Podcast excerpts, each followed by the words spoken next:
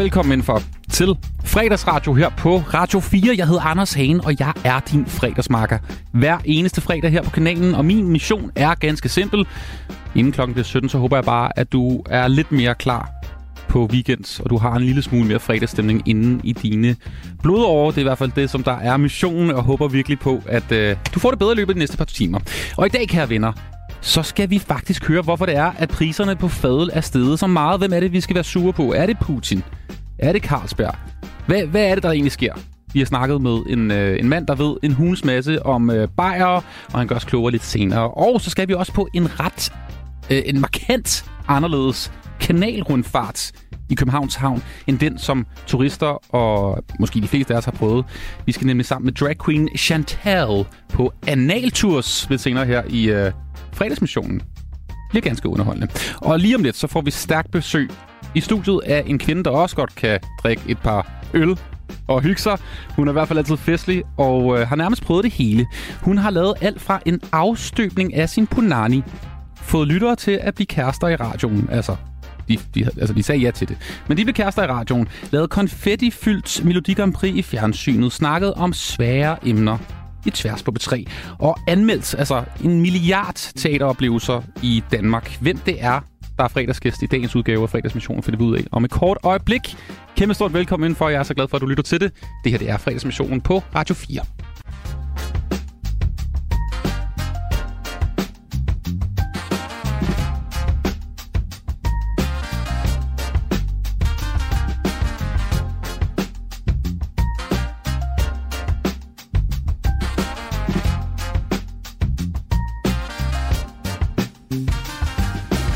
Og det er dig, Line Kirsten Nikolajsen. Ja, der er fredagsgæst i studiet. Helt svedig. Øh, ja, det er det, vi, jeg snakker lige om. Jeg, jeg synes, der var en lille smule køligt Ej, i studiet i dag. Dejligt. Ja, du tager faktisk skjorten af. Prøv, man oplever jo en helt, altså helt nyt niveau af sved, når man begynder at, at føde et barn. Jamen, du, oh. du sveder, altså jeg kan ikke se noget, du er da ikke sådan... Sveder usynligt. Ja, okay, bevares. Er min øh, særlige evne. Ja, det er dejligt at se dig. Altså nybagt mor øhm, og øh, radiovært er du også. Altså det er ja. først. Ja, ja, ja. Og det er jeg så glad for, du siger. Og så er du nybagt Så er jeg også nybagt mor, ja. ja. og det er derfor, du måske sveder lidt ekstra, fordi du er altså ammer. Kan jeg forstå? Ja. Har du egentlig Ikke lige nu, men... Nej, ikke lige her i studiet Nej, nej, ikke i studiet, nej, men derhjemme. Nej, nej. Godt, godt at høre. ja. øhm, du, øh, hvornår har du egentlig sidst været fuld? Altså... Fuld er lang tid siden. Ja. Øh, der er vi tilbage før. Det er nærmest på Gran Canaria for et år siden, tror jeg. Hold da op. I Sangria. Ja. Da jeg blev gravid. det er måske faktisk, Den da aften... jeg blev gravid. Okay. Der, jeg ved ikke, om jeg er fuld lige der. Man ved, jeg ved ikke helt, hvornår det skete. Men jeg var da fuld på Gran Canaria. Så meget, måske, da jeg blev gravid. Det er men jeg har, jeg har, Ja, jeg har været lidt sådan... Jeg havde lige en aften, hvor jeg drak noget vin, hvor jeg lige kunne mærke det. Og så blev jeg sådan, åh oh, gud nej. Det, det er ikke så godt, hvis jeg kan mærke det nu, for jeg ammer jo. Og jeg kører meget med, øh, hvis jeg kan køre, kan jeg amme. Så ah. jeg drikker indtil jeg føler, nu, nu kunne jeg heller ikke køre bil, hvis det var. Nu det er en god, god lille regler her. ja, ja. Hvordan er det nu, det er med det? Altså, jeg er ikke helt opdateret på armerådene og, og alkohol. Hvad, hvad er det egentlig helt præcis, der bliver altså, sagt? det er også meget forskelligt, kan jeg mærke på folk, når mm. de kigger på mig med dømmende øjne. Øh, jeg tror, altså, lærerne siger, man godt må. Mm.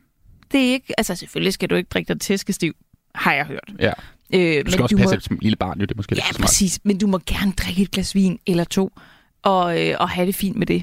Men der er især den ældre generation, der kigger meget dømmende på en og siger, må man egentlig godt drikke, mens man ammer, mm. når man sidder der med sit rødvin, ja, og, og måske har, har. har tømt det hele, og så er man sådan, gud nej, undskyld, øh, godt du mindede mig om det. det okay. ja. ja. Hey, uh, Line, du er jo lige nu på, uh, på barsel. Ja. Uh, det giver jo en god mening, uh, og arbejder altså til daglig på uh, Danmarks Radio.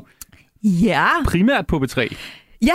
ja. Ja, hvor du har lavet en hulens radio. Nogle kender dig selvfølgelig fra programmer som Tabu, Tværs, det heddergangende program Tværs, og så har du lavet mm. en hulens masse programmer, også på vores tids flow-fjernsyn, nemlig YouTube. Ja, ja. præcis. Du, du kan det hele, du. Det jeg prøver. Ja, og så jeg har du også lavet... Jeg fik helt forpustet af den uh, intro, du lige fik græmset op før. uh, ja, alt det. Jamen lad os bare lige starte med det første, jeg nævnte, fordi ja. ja, det er jo sådan, at du har, du, du har vidderligt prøvet alt. Du er sådan absurd modig og laver øh, vilde ting, når du er i, i fjerneren eller i radioen. Lad, lad os lige høre mm. den gang, at du lavede en afstøbning af din... ja, lad os bare sige det, som det er. Din øh, neder... Øh, ja, ja, ish. Kom her. Yes! Hvad har du sat dig godt? Den er blevet virkelig detaljeret. Meget smuk. Det er meget weird. Det må jeg bare sige. Der er noget grænseoverskridende ved at sidde og kigge på det der så hvide. Ja. Det er min. det er sådan ser jeg ud dernede. Uh. Kan du godt se det dig? Jeg ved ikke, om jeg ville kunne udpege den, hvis den hang med en masse andre. Nej. Tak fordi du gad at afstøtte min øh, vulva. min vulva? Ja, min vulva. Fnismis. uh, Line Kirsten prøver alt på, på YouTube. Genialt program, uh, hvor du her altså lavede en afstøbning af din... Uh... Hvad kalder man det? Ja. Tissekone? Nej, Noget af den det er et barn, der har det. Ja. Hvad var det? Hvad, hvad, hvad, hvad, hvad, hvad sker der her? Hvad der sker? Ja. Jamen, der sker det, at øh, jeg får besøg af en meget fantastisk kvinde, der hedder Amalie, som laver, hun laver sådan noget, der hedder Conyo Jewelry, tror jeg det hedder. Hvor hun simpelthen laver afstøbninger af kvinders vulvær, som hun kalder det, øh, hvor man så kan få lavet det som smykke efterfølgende. Mm-hmm. Så man får simpelthen en lille halskæde med en afstøbning af sin vajayjay. Hvorfor ikke? Hvorfor ikke? Ja. Og, det, og jeg synes jo på, jeg synes missionen er rigtig fin, og det program handlede om ligesom at blive mere øh, øh, komfortabel med det der noget. Du kan se, vi, vi ved ikke engang, hvad vi skal kalde det, Nej. uden at det bliver sådan lidt fjollet. Og, Men det er også fordi, altså lad os bare sige altså fisse er lidt, det er lidt, det er lidt Ah, hårdt, ikke? ja, ja, ja. Kusse, uh, Ja. det er noget behåret. Jeg så sådan en, øh, en matrix, et matrix-schema over, sådan, øh, hvad der var cool at sige, og hvad der var ikke cool at sige, og ja, sådan noget omkring. Den har så mange navne, Ja. og der er ikke noget rigtig fedt Nej. at sige om den, vel? Vulva, siger hun. Det snakker vi også om i programmet. Men det handler om, at man ligesom skulle blive mere tryg ved det. Fordi det er jo et kæmpe problem, at unge kvinder ikke ved, hvad der foregår dernede. Mm. Mm-hmm. Så vi snakkede også om menstruation, og vi snakkede om, hvordan det ser ud dernede. Ja. Fordi for få kvinder ligesom sidder med et spejl og kigger. Ja. Jeg føler jo, Anders, at de her ting, der sker i den serie, og at jeg sidder der og får afstribt, lad os lige sige nu, det er radio, man ser ikke. Man skal Nej. ikke gå ind og se på YouTube for at få lov til at se. Nej, det lagde jeg mærke til, øh, ikke fordi at jeg Nej, var super interesseret i det. efter det. Jeg lagde bare mærke til, fordi der, der, der blev vist nogle forskellige figurer mm-hmm. af øh, vulværer, andre Ja. folks vulværer. Yes. Og så bliver det så af... Nu, nu så sidder du og kigger på din, Ja. men det bliver ikke vist til fjerneren. Jeg var meget sådan, det, der er mm, her til ikke længere. Ja. Jeg vil gerne lave afstøbning, for der kan jeg have en kjole på, og jeg kan godt sætte mig ned i noget meget Ja. vådt silikoneagtigt på en stål. Det ja. kan vi godt, men, men jeg skal ikke vise den til nogen. Det er lidt for private, ikke? Øh, men ja, Var der nogen Ja. på Danmarks Radio, der gerne ville have, at du skulle vise den? det burde da foreslået. Okay. Og det var, der var mange ting i den serie, den hed Line Kirsten, tør jeg godt for, at jeg måtte sige, men det tør jeg faktisk ikke. Nej. det ved jeg godt. Det er dumt, har kaldt den serie det her, fordi jeg tør faktisk ikke. Men jeg føler jo, det startede, Anders, nærmest da vi lavede radio sammen, for du pressede mig jo også til alt muligt i radioen. Så bare tager det videre. Ja, kæmpe, kæmpe disclaimer. Ja. Øh, vi kender hinanden øh, Ja, det fra gør- tidligere. Det, Ja. det gør vi. Øh, vi. Vi har lavet radio sammen. Vi har siddet i studiet før. Du var min første radiomakker. Sådan. Ja. Så blev det sagt. Men der lavede vi altså ikke vulvær i radioen. Det kunne jeg aldrig Ej, finde på at spørge dig Vi gik på toilettet. Yes. Vi øvede det. Ja. Øh, jeg så øh, VR-porno. Det snød du mig også til. Fordi jeg aldrig har set porno før. Mm-hmm. Så vi har været lidt nede af den boldgade på en eller anden måde, ikke? Det må man sige. Hvad, øh, bare lige Ja. tilbage til vulværen. Hvor, Mhm. mm-hmm. hvor er den så henne nu? Altså har du den som smykke, eller Jeg hvad? har fået et smykke. Fedt. Som jeg har taget på nogle gange, fordi folk, altså, den er jo faktisk ret flot. Og folk ved jo ikke. Du har en flot vulvær. Ja, det er jo, eller nej, den er ikke flot, men smykket er flot. Ja. den anden er sikkert også flot. Men smykket er ret flot, og folk kan jo faktisk ikke se, hvad det er, for det er sådan en, nærmest sådan en, øh, ligesom i et foto, at der er en negativ. Så er det sådan en spejlvending. Så det ligner bare sådan en lille forhøjning Ja. på en eller anden måde. Ja. Jeg skulle okay. have haft den på i dag. Ja, det kunne du godt have. Ja. Det, kunne jeg lige, det er også lidt specielt at spørge. Kan du lige tage din vulva på? Ja. Så Kan du tage vulvahalskeden på? Men det ville jeg synes var mærkeligt, fordi så ville du vide, det var den. Ja. Jeg synes, der er noget ret fedt at gå rundt med den, og sådan lidt empowering. Jeg går rundt med den rundt om halsen og være sådan... Du What ved, du ved slet ikke, jeg går rundt med min vulva rundt om halsen lige nu. Stor anbefaling til alle derude, at uh, ja. det kan du altså lave en, uh, en vulva. Ja. Uh, Line Kirsten, det er uh, simpelthen så hyggeligt, at du har lyst til at være selskab her i radioen. Normalt er det sådan, at jeg beder min gæst om at bestille noget at drikke, fordi det er jo en slags åben fredagsbar. Ja. Og så tænkte jeg, okay, du er lige blevet mor, du skal bare have et kæmpe skud vodka lige i face. Ja. Men nej, Jeg misforstod beskeden. nej, men det er så fint. Hvad drikker vi? Vi drikker iskaffe. det, og jeg fortryder det nu, fordi da du skrev det, så tænkte jeg, nå, en kaffedrik. Oh, hvad skal jeg tage? Jeg har slet ikke tænkt, i, det var en... Jeg tænkte jo, du er på arbejde. Ja, yeah. det, er- det, er jo, det, er jo, det tror jeg faktisk, der er mange, der tænker. Du er jo på arbejde jo. Hvorfor, hvorfor er det? Ellers havde øh, vi kørt en Aperol. Men det er også meget passende for øh, at være på barsel, så er det noget, noget Ja. kaffe, fordi jeg forestiller mig, at du drikker øh, exception meget lige pt. Det gør jeg, og den passer jo lige ned i kopholderen, den du har fundet her Mhm. mm-hmm. på barnvogn, ikke? Det, du har faktisk du har bestilt barselsdrikken.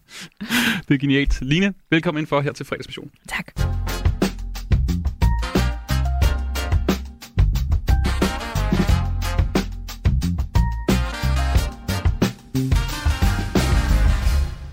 Det er Pride uge. Pride Week Woohoo! i øh, hovedstaden. Det er øh, den største Pride i Danmark, og måske også en af de største i Norden.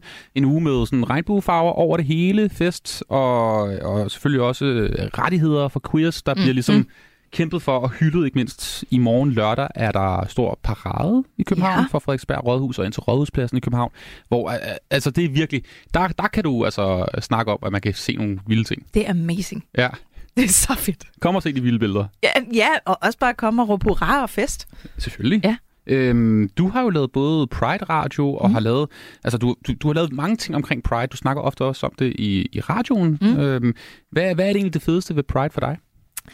Altså, øhm, mm, Pride er jo, er jo meget den her, det her event, der er lige nu. Og Mm. det fede ved det, synes jeg, er øh, hele den her fest og den opmærksomhed, der kommer på det. Opmærksomheden ville jeg ønske var der hele året. Ja. Øh, fordi det er lidt nemt bare at slå lidt plat på og lige hoppe med på vognen den der en gang om året, og så har Netto regnbuefarve på. Øh, men det, jeg synes er rigtig fedt ved, at man faktisk har den her parade og øh, alt det her, der sker inde på Rådhuspladsen i København, det er, at, at det er en kæmpe fest, og jeg elsker fester. Og det er sådan en fed måde at fejre og hylde på, og gøre opmærksom på noget rigtig, rigtig vigtigt. Fordi det er jo ikke kun paraden, der er Pride. Det er jo også alle de her events, der er rundt om, hvor der er talks omkring rigtig vigtige ting, man kan komme og høre. Øhm, og det er, at rigtig mange LGBT plus personer får taletid, som de burde have meget mere af. Mm. Men det får de exceptionelt meget af lige præcis i den her uge. Det synes jeg er rigtig dejligt. Der bliver tit sat fokus på nogle virkelig vigtige ting, synes jeg, den uge.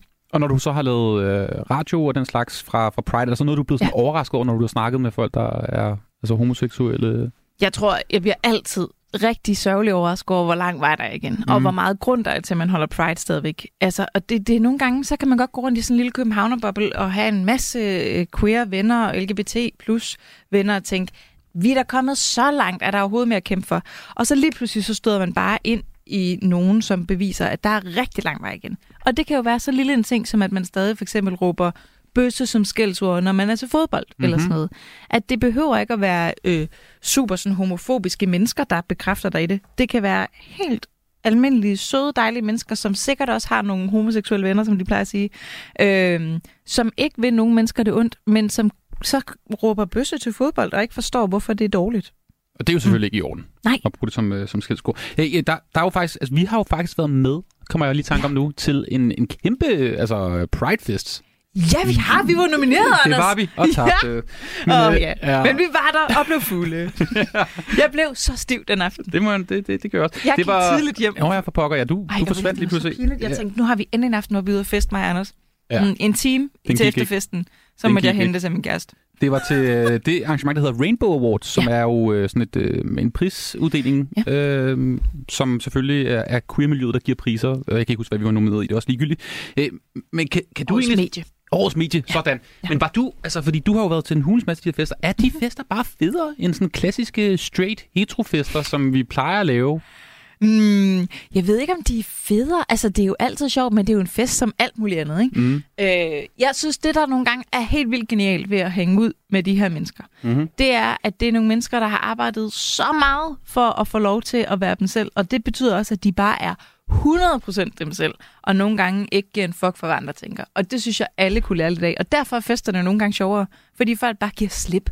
Og er sådan lidt, ja, men jeg er fuldstændig ligeglad med, hvad du tænker, for det har jeg lært at være. Det suger jeg til mig, fordi det øver jeg mig i. Ja, ja, Ja. klart. Okay, hvordan det? Altså, hvad... Jamen, jeg, jeg tror da hele tiden, jeg er sådan lidt, åh, oh, er jeg for meget? Ej, undskyld, jeg har, undskyld, jeg griner for højt og sådan noget. Øh, så jeg øver mig i at være lidt mere for meget. Og det er der sikkert nogen, der synes, jeg allerede. Se, nu undskylder jeg allerede, for at have sagt det. Men, men bare ture og slå sig løs og være ligeglad med, hvad andre tænker. Man er til fest. Man skal da bare gå ud og danse helt vildt og være, altså, være crazy. Og det tør man tit ikke, fordi man tænker, åh oh, nej, men hvad nu? Hvad tænker de? Og hvad siger de så i morgen om mig? Fordi jeg var for stiv. Mm. Ja. Jeg, jeg har det meget på den fornemmelse, altså når jeg er til sådan fester, eller det, hvor folk virkelig går mok og har gjort noget ud af sig selv. Mm. Typisk måske i drag, eller har, har bare virkelig sådan skærer ud, Ja. som er mega, mega fedt. Så føler jeg også nogle gange, at jeg er sådan lidt af sådan en, en voyeur, der lige kigger lidt, Ja. hvor, som ikke rigtig, hvorfor, hvorfor, du må da ikke være der. Altså, det- du har jo ikke noget at gøre her, agtigt. Det er, lidt en, det er nogle andres fest, føler jeg nogle gange. Ja, men det, jeg kan godt du se, hvad du genkende det? mener. Ja, og det synes jeg også nogle gange, at der er det helt... Øh, der synes jeg også godt, man godt må lade nogen have en fest for sig. Ja. Vi behøver ikke altid være der. Og sige sådan, Nå, men hvorfor må jeg ikke være med? Er det så ikke det samme, I gør nu, holder mig udenfor? Nogle gange er det måske også meget rart, at de har lidt et safe space, hvor de kan få lov at feste. Altså, jeg har nogle homoseksuelle venner, øh, mænd, som synes, det er lidt træls, hvis der er for mange straights på øh, en af der, deres gaybar, for eksempel. Ikke? Mm. Øh, fordi de kommer der jo også for at møde nogen. Og hvis der så er helt mange heterofyre, fordi de lige er taget ud for at score de lækre veninder, der er taget med, så, bliver man, så er det svært at navigere i. Så kan man ikke engang navigere på den bar, hvor man burde kunne navigere. Det forstår jeg godt. Men på den anden side, så oplever jeg også, at størstedelen af mine venner, de faktisk synes, det er fair nok. Fordi det er dejligt at have en fest for alle, hvis man kan finde ud af at gøre det til en fest for alle. Kan du huske i øvrigt til uh, Rainbow Awards, Ja. Hvor vi var til stede, Lars Lykke Ja. var jo statsminister på det tidspunkt, eller var han lige på vej, eller var han... Oh, var Var han, han ikke det? Jeg kan bare huske, han var, han, han var nomineret og vandt selvfølgelig. Ja, Men kan du ja. huske, han, ikke, han var jo ikke derinde, fordi han var at ryge. Kan du huske det? Nej. det var, Nej. Han skulle have prisen, så Lars, og så var han, så var han ude for at ryge. Kan du huske det? Nej. Kommer jeg bare lige tanke om nu? Gud, hvor sjovt. Men jeg kan huske, at jeg står for i drag. Det er rigtigt. Kan du huske det? Ja, det det... Jeg troede, det er det, du skulle til at sige. Ja. Jeg ved ikke, om den Se det i bagspejlet. Ja. Wow. var... Altså, Var den gået i dag? Nok ikke. Nej. Apropos drag, det er jo en rigtig, rigtig fin lille... øh, vi, kan lige, vi kan sætte et klip på, fordi du ja. har faktisk været i uh, drag, Ja. Line Kirsten. Øhm, også i dit program. Ja. Øh, skal vi prøve at høre, hvordan, øh, hvordan det lyder? Det, det lyder, øh, altså, det lyder, det lyder voldsomt. Okay. Det her det er altså øh, Pepsi Bang. Er spændende. Wow. Wow, de er vilde, de øjenvipper. Åh, oh, jeg krøller det vildt. Der er jo 10.000 forskellige måder at finde navn på. Hvad hed I første kæledyr? Pipsi. Ej, det er vildt sjovt. Så er der også noget med efternavnet. Den vej, du boede på, hed der noget særligt. Jeg boede på Herman Bangs vej, men der var noget bang. Pipsi bang! Velkommen til verden. Pipsi Bang. Line, kan du lige prøve at forklare, hvordan du så ud som øh, Pepsi Jo. Bang? Jeg havde øh, meget stort, krøllet, hvidt hår. Mm-hmm. En Mhm. peruk. Altså, perukken var større end mig nærmest, føler jeg. Øh, så havde jeg gigantiske øjenvipper på, og så sådan meget hæftig drag makeup, som en meget fantastisk øh, drag queen havde lagt på mig, som vi var hjemme og besøg, som var, skulle lære mig at være drag. Ikke? Og så havde jeg sådan en, som vidt jeg husker, en lidt paljettet-agtig kjole på, meget glimrende på en eller anden måde, Ja. som vi havde lånt i kostume på det her. Øh, og så meget høje hæle og netstrømbukser. Hvordan var det have det her tøj på? For du rendte jo rundt. Øh, Jeg skulle gå i Netto og ja. handle i det. Hvad oplevede du? Folk kiggede så meget. Og det program, det handlede faktisk netop om at turde være for meget. Og det, netop det at lære det af de drag queens der. Fordi det fede ved drag queensene, det er jo, de så den her øh, person på sig, når de bliver deres drag-personer, ikke? Hvor at de bare kan være sig selv, og ligesom også tør at skrue op på 100, altså på 120. Og sådan, det der, det skal jeg have noget af. Også bare, når jeg går i Netto, så skal jeg turde fylde. Og det fik jeg så sagt en gang til et så blev jeg sendt i netto i det tøj der, ikke? for at turde være for meget. Og folk, de glodede jo. Altså, Ja. helt vildt meget. Tror du, folk troede, du var en, altså, en mand? Det er jeg lidt i tvivl om. Ja. Ja, de kiggede meget på håret, men det var så stort og så blæst ind i mit hoved. Så det gør, at de bare tænkte, hvad fanden foregår der her? Altså, den makeup er jo heller ikke lige frem hverdagsmakeupen. Nej, For klart. mit vedkommende. For nogen er det jo ikke. Men, øh, men det er ikke det, jeg går i netto i normalt. Nej. Og så skulle jeg også spørge, hvor ting var. De havde, de havde bedt mig købe nogle ting, som var svære at finde i den netto. Så jeg skulle spørge, hvor toiletpapiret var. Ja. Og var skrækkeligt. Men det var også ret fedt, for jeg kunne også mærke, sådan, jo mere jeg gik der på gaden, jo mere tænkte jeg også, Okay. okay, her kommer jeg, lad mig lige reklamere med røven. Et eller andet, ikke? Ja. Jamen, jeg føler lidt, der er faktisk en, en drag-renaissance lige nu i, ja. i Danmark. Der kommer flere og flere uh, drag queens. Mhm. Øhm, øh, det virker også som om, at der er sket meget altså, i fjernsynet. Der er ham her, den unge Jeppe, den unge dude Jeppe, som Ah, var øh, Amazing. Danmarks yngste drag, som også i den her uge i forbindelse med Pride har været i, i- jeg tror det var i Godmorgen Danmark Ja. den slags. Hvad, tænker du, hvorfor tror du, der, der er kommet den her renaissance med, med drag queens? Altså, jeg tror, der er en kæmpe ting i, at det sådan er en stor ting i popkulturen, Mm. øh, og sådan noget som RuPaul's Drag Race har haft kæmpe betydning for, Og hvad at nu det er? Fordi det er rasende populært. Ja, det er et kæmpe øh, amerikansk tv-show, som den her meget kendte drag queen, der hedder RuPaul, har. Øh, og så er det et drag race, hvor en masse drag queens konkurrerer om at være den bedste.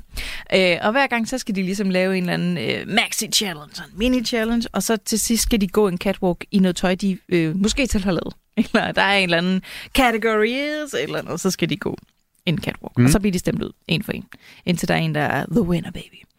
Og det er, øh, det er et mega populært tv-show, som øh, også er på Netflix. Og øh, jeg tror, den britiske version har været på DR også på et tidspunkt. Og jeg tror, er det, at, man, at flere ser det, og flere kommer til at synes, det er okay, og folk får lyst til at tage til et dragshow og se det, fordi det er så fedt. Kæmpe fest. Det gør da også, at mange flere måske får lyst til at springe ud i det, og faktisk prøve det af, det der med at være drag queen, som måske ikke har turet det før, mm. fordi der så man det ingen steder. Og der var det sådan noget, noget, de gør over i København. Men nu findes det faktisk rigtig mange steder i populærkulturen. Så tør folk. Og lidt senere, så skal vi også på altså, drag øh, kanaltur rundfart i København. Det, der hedder Anal Tour. Hey, men lige nu så skal vi høre et nummer faktisk. For det er sådan, at vi øh, altid skal høre et fredagsnummer. Og det her, det er jo det sygeste Har du genhør. glædet dig? Jo, lidt. Altså, og så samtidig sådan, er det stadig lige så godt? Det er uh, Super Sisters. Ja. Og hvem er nu det er? Det er jo dem, der senere blev til Me and mig. Yes. Dubidup, ikke? Ja. Og de, de er jo åbenbart sunget fra, de var helt bittesmå, øh, hvor de hed Super Sisters, og udgav en plade, der hed Marie Hønnen. Og på den plade, der er der øh, nummeret Så er det endelig weekend. Og den hørte vi jo, da vi sendte Godmorgen P3. Det gjorde der vi var nemlig. det vores fredagsnummer. Det var den nemlig. Øh, jeg kan ikke finde ud af, om folk synes, det var fedt, men øh, vi synes, det var Men fedt. Prøv, det gør de, fordi ved du hvad? Nå. and mig har jo sendt et klip til mig fra en koncert, hvor folk står, og de har stået og råbt, spil så er det endelig weekend! Så det sidste har de været nødt til at tage den på deres repertoire igen. De spiller den, og folk står, så er det weekend! Og synger med. Og jeg hørte dem i et program på P7, det hed gang P7, sige, at det er jo simpelthen, den, den har fået en kæmpe revival for dem, den sang, og de takkede os. Mm, P3. ej, det er jo godt. Ja, det de må også godt sende lidt uh, royalties, Ja. den her vej her. Men her er den altså. Øh, så er det endelig weekend! Hvorfor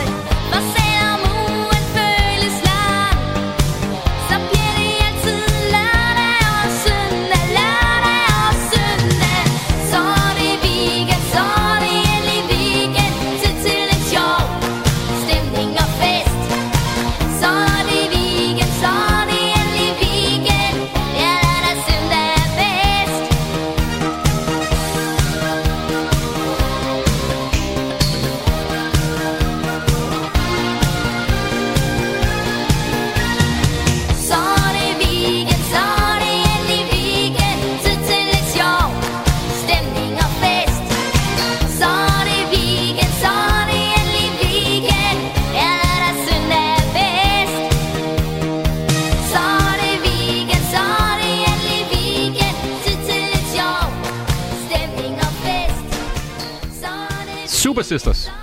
Hvorfor ikke? Jeg elsker dem. Så er det endelig weekends. Fredagsnummer fra Line Kirsten Nikolajsen. Jeg bliver helt i feststemning. Jeg får sådan lyst til at tage, altså, at tage ud og drikke mig stiv. Jamen, det, det er sjovt ikke, fordi det er jo, det er jo, de, er jo, de er jo børn på det her tidspunkt. Ja, ja. En præ-teenager. Fest! Og så er det sådan... Så får man lyst til at drikke sig fuld. Der er også et eller andet, øh, der ikke rigtig helt hænger sammen her. Ja. Øh, det er fredagsmissionen på Radio 4, du, øh, du lytter til, og det er altså radiovært og podcastvært Line Kirsten Nikolajsen, der er fredagsgæst i dagens udgave. Og hey, øh, her i programmet, der kan vi godt lide, at øh, lave enten eller. Et lille spil. Ja.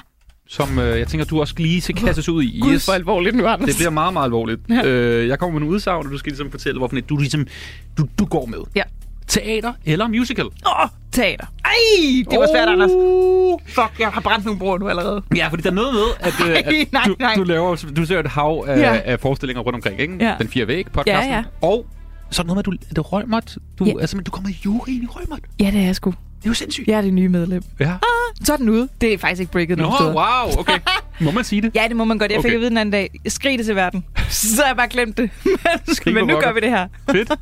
Ja. Okay, og hvorfor så lige øh, altså teater i forhold til musical? Hvad, hvor Ja, men, det, men øh, musical er jo teater, Anders. Ja, okay. Ikke også? Er det det? Er det ikke Ja. noget, hvor de synger og danser og løber rundt? Og... Jeg, har, prøv, jeg elsker musicals. Mm. Og jeg har jo selv været en... Altså, jeg troede, jeg skulle være musical performer, da jeg Mm. var lille. Øh, og selv spillede det. Jeg tror, det er fordi, at jeg, der, øh, der er langt mellem de rigtig gode musicals, ja. Synes jeg, i Danmark. Er det noget med, er Fredericia, er det gået på røven? De er jo gået konkurs, men er genopstået. Okay. Og jeg, tror, de har faktisk nogle rigtig fede ting på plakaten. Dem ja. Jeg glæder mig meget til at se. Øh, der kan godt ske fede ting. Jeg synes, musicals er fedt, når det fungerer. Jeg ser umiddelbart mere teater, der er rigtig fedt. Ja. Så det lige nu teater. Okay. Ja. Spændende med Rømert. Ja, jeg glæder mig helt vildt. Hvad betyder det at være jurymedlem? Det betyder jo, at øh, man skal være med til at se øh, størstedelen af alt det teater, der spiller i Danmark, og så være med til at bestemme, hvem der skal nomineres og vinde Rømertpriserne. Wow. Det er sindssygt. Men der er jo en milliard forestillinger i Danmark jo. Ja, og jeg får travlt. Så du skal se alt. Nej, der er sådan noget, jeg tror det officielle hedder minimum 80 forestillinger på en sæson. Det er også meget. Men det plejer jeg at se, så det, det burde være okay. Okay. Øhm, ja. Deltager i Vild med Dans. Oh. Eller deltager til Melodi Grand Prix. altså med din egen sang. Med min egen sang? Måske Super Sisters. Uh. Øh, coverversion, hvad ved jeg? Vild med dans. Okay. Det er De sygt. kan bare, de kan bare jeg ringe. vil så gerne lære at danse. Hvorfor har de ikke ringet til dig? Jeg ved det ikke.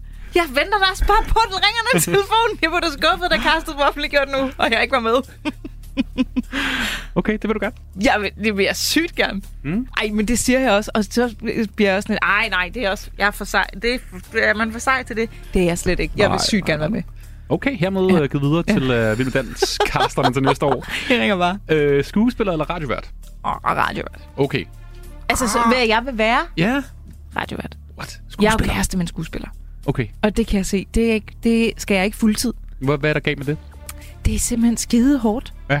Og det kan være, at jeg om et år, hvis jeg er arbejdsløs der, siger, at det er skide hårdt at være radiovært og ikke arbejde. Nej, men jeg tror, der er langt mellem jobsene som skuespiller. Mhm. Og jeg har jo et dejligt job nu, jeg er glad for. Ja. Så, og jeg elsker at lave radio. Og så tror jeg lidt, det med skuespil, det var, min, det var unge Linkisten, der ville det. Okay. Det har jeg lagt på hylden. Jeg vil gerne prøve det. Synes det er sjovt. Havde en lille birolle i Julia og Jesper. Det var grineren. Jeg ved ikke, om jeg er god til det. Men det var skide sjovt. Så hvis Mads Mikkelsen har brug for en co-star en dag, så, Så er du klar. Han, så kan han ringe. Men selve, altså selve det der øh, hverdagsliv som skuespiller, det er røv og nøgler, eller hvad? Nej, det er ikke, ikke nødvendigvis røvenøgler. det, altså, største del af mine venner er jo skuespillere, så kan vi sige, det er røvenøgler. Nej, det er overhovedet ikke røvenøgler, fordi der er også en kæmpe gevinst, når, det, når der så er jobs. Okay. Men, men det er pissehårdt, og jeg øh, elsker at lave radio. Jeg tænker også barselsmulighederne i, øh, i teatermiljøet er ikke sådan, måske det bedste i hele verden. Nej, og der er Nej. få fastansættelser i det miljø, ikke? Ja. Smuk som et stjerneskud, eller Euphoria? Nej, Anders, det gør du ikke mod det mig. er jo som at vælge mellem sine børn. Det er det. Ja. Det må blive... Nej, det kan jeg ikke. Åh, oh, 3, 2, 1. Euphoria. Sådan. Enig. Ja, godt. Søren Pape eller Jakob Ellemann? Ej, What? som hvad? Til hvad? Bare, Ven, eller- Bare hvem du lige umiddelbart... Vild med Dans, Det eller? ved du jo godt. Hvem, du ligesom, hvem, hvem er de to? Ikke nødvendigvis, hvem du stemmer på. Bare... Jeg siger de to navne. Hvem går du på? Søren Pape, han virker hyggelig. Jeg vil gerne drikke øl med ham. Så den sidste her, og så er du også klaret igennem. Ja. En levende fugl, der bare fliks, flakser rundt her i studiet. Fuldstændig vildt. Nej. Eller en fuglederkop, der kravler op og ned på dig. Fuld. Hvad er det med dig og fugle? Jeg Der er et eller andet. kan ikke. Jeg kan ikke. Rygtet går på, at du, er, at du har en form for forbi for fugle, ikke? Ja. Jeg prøvede jo at Hvordan kan man have det? Jamen, jeg ved ikke. Det er så irrationelt. Og det bliver værre og værre, jo ældre jeg bliver. Jeg prøvede jo at kurere det, lille Kirsten tør godt, og var ude og holde en kæmpe ørn. Hvad er det med fugle? Altså, fugle er jo ikke, de er jo ikke farlige, eller der, Nej. der er jo ikke noget, det er jo Det er fuldstændig det der irrationelt. flaksen. Ja, det er jo det. Det er irrationelt, så jeg Ja. ved ikke, hvad det er. Men det er det der flaksen. Og det er, det, de er så pissutilregnelige. Jeg kan, duer og måger er det værste. Altså, jeg går en stor buden. Hvis jeg kommer på en... Hvis jeg cykler, rådhuspladsen er jo det værste sted for mig at tage til. Jeg er lige kommet med metroen. Der står en due lige foran trappen, der jeg skal op. Ja, der står Jeg venter til den går væk, eller til nogle andre, for den går væk. For jeg skal ikke Mener det? risikere, den flakser op i hovedet på mig. Ej, nej, nej, det, det, det, skal du, det skal du på en eller anden måde. Jeg er bange for mærkelige ting. Små dyr også. Øh. Hvis du sidder derude og har det på samme måde, Line Kirsten har det. Ja, bare Også skriv. sådan der. Ja. Bare skriv. Du Det var enten eller, Line Kirsten. Det var godt gået. det var sjovt.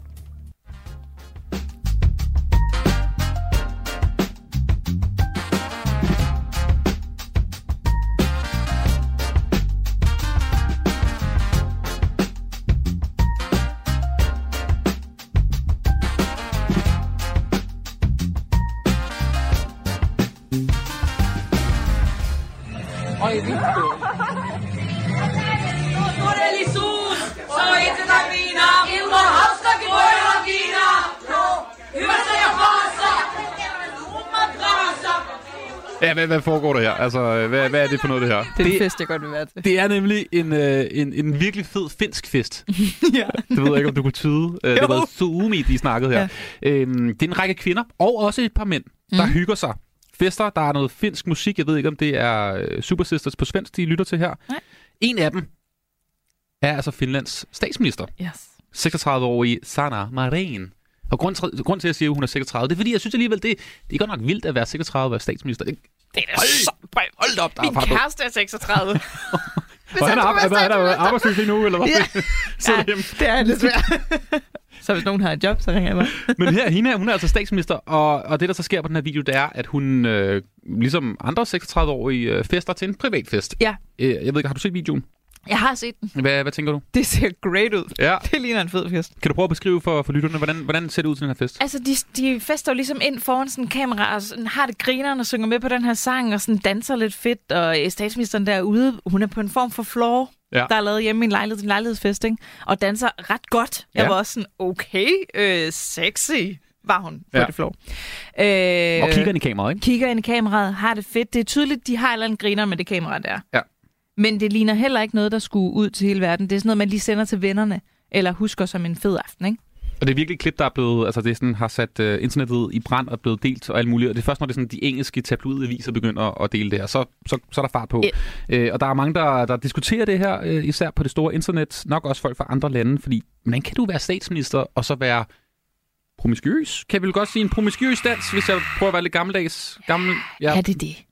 Øh, og hvordan kan du ligesom være, være stiv og alt muligt? Der er også flere, der gerne vil have, at hun skal lave en narkotest. Øh, fordi at der er nogen, Der der, bliver mener, råbt narko i baggrunden. Der, bliver, der, der bliver snakket om noget powder, eller noget fla, fla, et eller andet, noget mel, eller et eller andet. Der er jeg nogen, der kan mener, finsk, så jeg ved nej, det. det, der er nogen, der mener, at de snakker om et eller andet, og derfor er der nogen i det finske ligesom, parlament, der mener, at hun skal tage en narkotest. Fordi er hun på drugs her? Hun ser vild ud. Øh, altså her på fredagsmission, jeg elsker jo, når folk fyrer den af. Jeg kan Ja. rigtig godt lide øh, også politikere, der godt kan lide en, en kold øl og lige øh, og fyre den af. Men hvad, hvad tænker du? Vil du egentlig stemme på sådan en politiker, der Ja. slår sig løs sådan der? 100 procent. Ja. Hvis hun er nice i alt andet, og det virker hun i øvrigt til at være, synes jeg. Mm. Så selvfølgelig, altså de er mennesker, selvfølgelig skal de have lov til at feste. Det er ikke, fordi man bare skal sætte sig over i hjørnet og være en kedelig grå mus, bare fordi man er blevet statsminister. Alt med måde, helt klart, men hun er, hun er i privat sammenhæng her. Det var ikke meningen, det skulle lægges det her. Det er jo ikke sådan, at hun har stået offentligt og skabt sig, eller et eller andet. Det er privat sander. Ja, det er Ja. privat, Sander, og det, der må man godt feste. Jeg synes, det synes jeg faktisk er noget fis, og jeg synes det, at der bliver slået så hårdt ned på det, det der tænker jeg da også, altså no wonder, at der ikke er flere kvinder, der tør at stille sig op og blive, altså for alt muligt, men også at stille sig op som statsminister og sådan noget, når, når der bliver slået så hårdt ned på, hvis de bare har en dag, hvor de slår sig lidt løs, ikke? Og hende her, Sanna, hun har, hun har selvfølgelig også været ude at sige, prøv at høre, øh, altså Finlands statsminister, sådan, det her det er for et par uger siden, og den her video skulle selvfølgelig ikke ud i offentligheden. Nej, det var ikke meningen, nej, nej. og hun ved ikke, hvordan den er blevet lækket. Der er nogen, der snakker om, at det er blevet hacket, og det er måske russerne faktisk. Der har været alle mulige vilde konspirationsteorier på internettet om, at det muligvis faktisk er nogle russiske hacker, der har ligesom taget videoen for at dele den, så de kan sige, prøv lige at se Ah, her, Finland, ah. fordi de vil jo selvfølgelig ikke have, Finland kommer med i NATO. Der er alle mulige vilde øh, okay. teorier. Øhm, hun har før blevet, altså hun, hun har været, nemlig været lidt i nogle ting, hende her, Sanna Marin. Ja. Hun, øhm, der har været diskussioner om, at hun har været nedringet til en gala. Jamen ja. Helt crazy. Stop.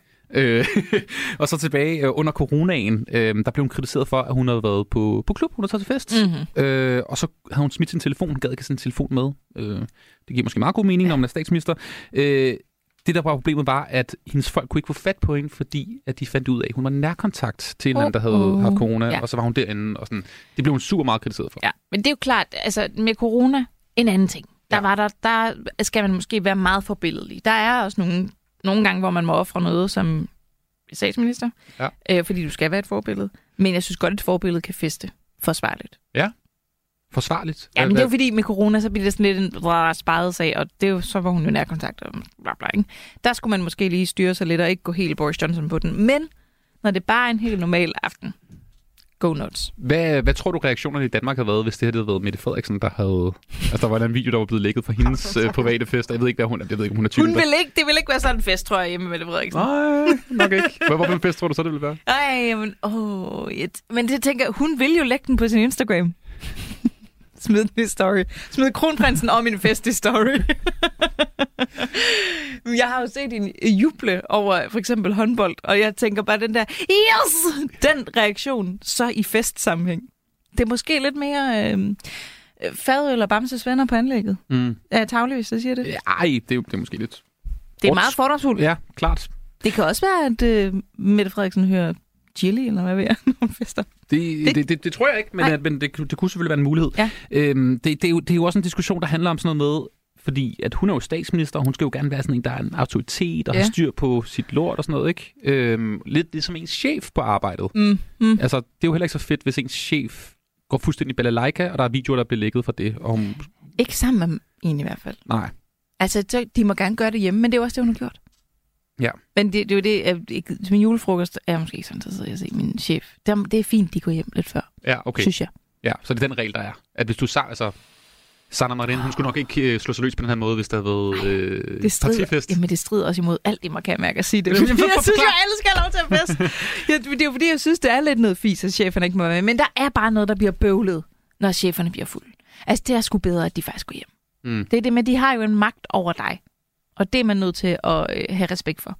Ja. At man har magt over andre mennesker. Og det er jo det, hun også skal. Men i den situation, der er ligget, der er hun ikke den magtfulde person, føler jeg. Tror du også, der er noget i det her med, at hun er ung? Altså 36. Ja. Hvis nogen har været 56 og gået så meget mok, tror du så folk også har tænkt sådan, ah, Sanna, gå nu hjem. Altså, øh, altså, Så havde der sikkert været et eller andet omkring, at hun var for gammel til at feste og sådan noget. Det er jo også noget fis. ja. Altså, ja, uanset hvad, synes jeg, alt ved det klip er så okay. Det er jo, men jeg er også sådan lidt, og hvis hun er på øh, en eller anden form for narko. Det er jo ikke så godt, hvis en statsminister er det. Det, Ja. må, jeg, der er jeg også, det må jeg også sige.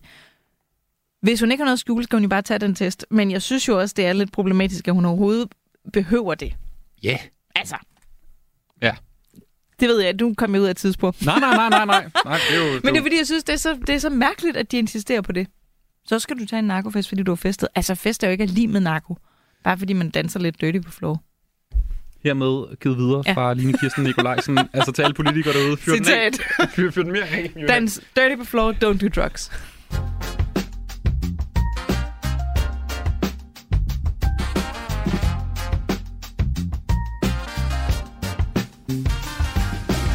Line Kirsten, du blev mor for omtrent fire måneder siden. Ja, Tilbage i april måned. Kan det 24. passe? april Sådan. 0222. Lille Polly. Lille Polly, ja. Tillykke med det. Tak. Øh, hvor Nas gjorde det at føde. Åh, oh, øh, det, altså det gjorde det er så sjovt, fordi det er jo tit, man snakker jo tit om fødslen som uh, worst pain ever, og det er alt det, man hører op til fødslen. Jeg må simpelthen bare sige, jeg synes, det var så fucking fedt at føde. Fedt, mand. Og jeg øh, vil vildt gerne gøre det igen. Jeg havde en god fødsel, skal det også lige siges. Øh, det var, selvom der er mange ting, der lyder ikke så godt, vi kom ind, ingen pladser. Ja, ja. Om det er jo... Noget kun lige at trille ind i en kørestol på en fødestue, før hun var ude. Ikke? Men øh, Altså ingen pladser, der var ikke nogen... der var ikke nogen stuer ledige. Okay, altså så vi lå på sådan en ventestue. Og så fik jeg to panodiler, og jeg tænkte, hvad, hvad skal de egentlig gøre godt for lige nu? Så det har jo gjort ondt. Du fik en panodil for Jeg fik lige et par panodiler, da jeg kom ind på ventestuen. Okay. jeg kunne ikke få noget smertestillende. Nej. Så det var, det var et lavmang af et par panodiler. så kørte vi. så lå jeg og ventede. Men, øh, men nej, det jeg husker er ikke smerten. Og jeg ved ikke, om det er min hjerne, der fucker med mig. Det er det jo helt sikkert, fordi den gerne vil have, at jeg gør det igen. Men, øh, men det, fordi det var så nice, så er det simpelthen ikke det, at det gjorde ondt, der fylder. Fordi det også var sådan en smerte, jeg slet ikke kan sammenligne med noget andet. Og det var ret Altså, sygt. hvor er vi henne? Er det ligesom at få... Det, det, det kan jeg slet ikke. Nej, Nej, nej. Det kan jeg ikke. Fordi der er, der er et eller andet helt sygt ved det der med, at det varer så længe. Jeg havde vi i to dage også. Det var ret længe, ikke? ja. Men i lang tid gik jeg også og var sådan, jamen det er fint nok, det er jo ikke den værste smerte nogensinde. Så jeg, gik i lang tid og var meget i tvivl om, det var i gang. Fordi jeg var sådan, jamen det er fint. Jo, jeg skal lige, okay, to sekunder, nu kommer der ind. Jeg skal lige koncentrere mig, mens den er her. Men det er jo ikke den værste smerte nu. Altså, så det var hele tiden sådan, jeg ventede hele tiden på, at det skulle blive vildt, no- altså så vildt. Ja. Og det, så, det nåede jeg, fordi så gik det helt vildt stærkt til sidst. Altså, du ved, der gik, jeg gik fra 5 til 10 cm på en time, så jeg nåede jo slet ikke at opfatte, at så var vi der. så på den måde, så var jeg sådan, nå gud, Det er nu. nu, så var det den værste smerte nogensinde. Ja. Men det havde, jeg havde tænkt det som Du kan ikke genkende, du kan ikke genkalde dig smerten. slet ikke. Nej, det jo fedt. Jeg kan godt huske det med, ikke at kunne sidde ned. Mm. Fordi det var sådan, "Åh, jeg skal lige op og stå nu, for jeg, føler ikke, at jeg kan sidde ned. Øh, og jeg kan også godt huske sådan, det er den, når man sådan presser barnet ud. den følelse er ret syg. Det må det være. Det må det Men, være, men, men selve vejerne var- er jo så vilde, fordi man, man også kan arbejde med det. Mm. Vi har gået til meget dygtig fødselsforberedelse. Ja. Så det prøvede jeg jo meget på at bruge den vejrtrækning. Under, under fødslen.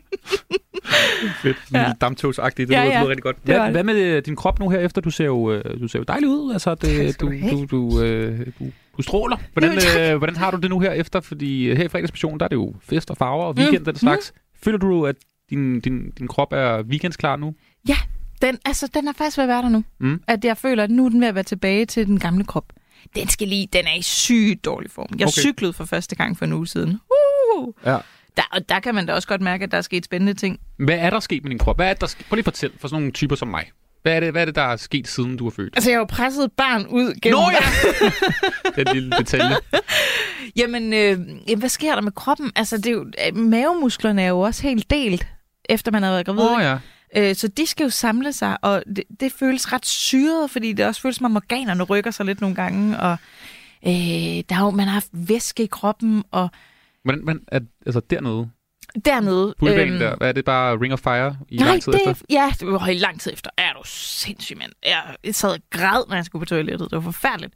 Øh, det, det gør fandme ondt efterfølgende, Mm. må jeg bare sige. Mere Mhm. mm-hmm. ubehageligt, synes jeg faktisk, fordi det er så langvejt, og man tænker, bliver det nogensinde normalt igen. Øh, jeg slap ret heldigt, så det er ikke fordi, det har været sådan helt kraterlandskab dernede. Tak for det dejlige billede. det kan du være, du skulle lave en, en, en, en Ja. uh, vulve-afstøbning. Jeg kan lavet en afstøbning nu. Øh,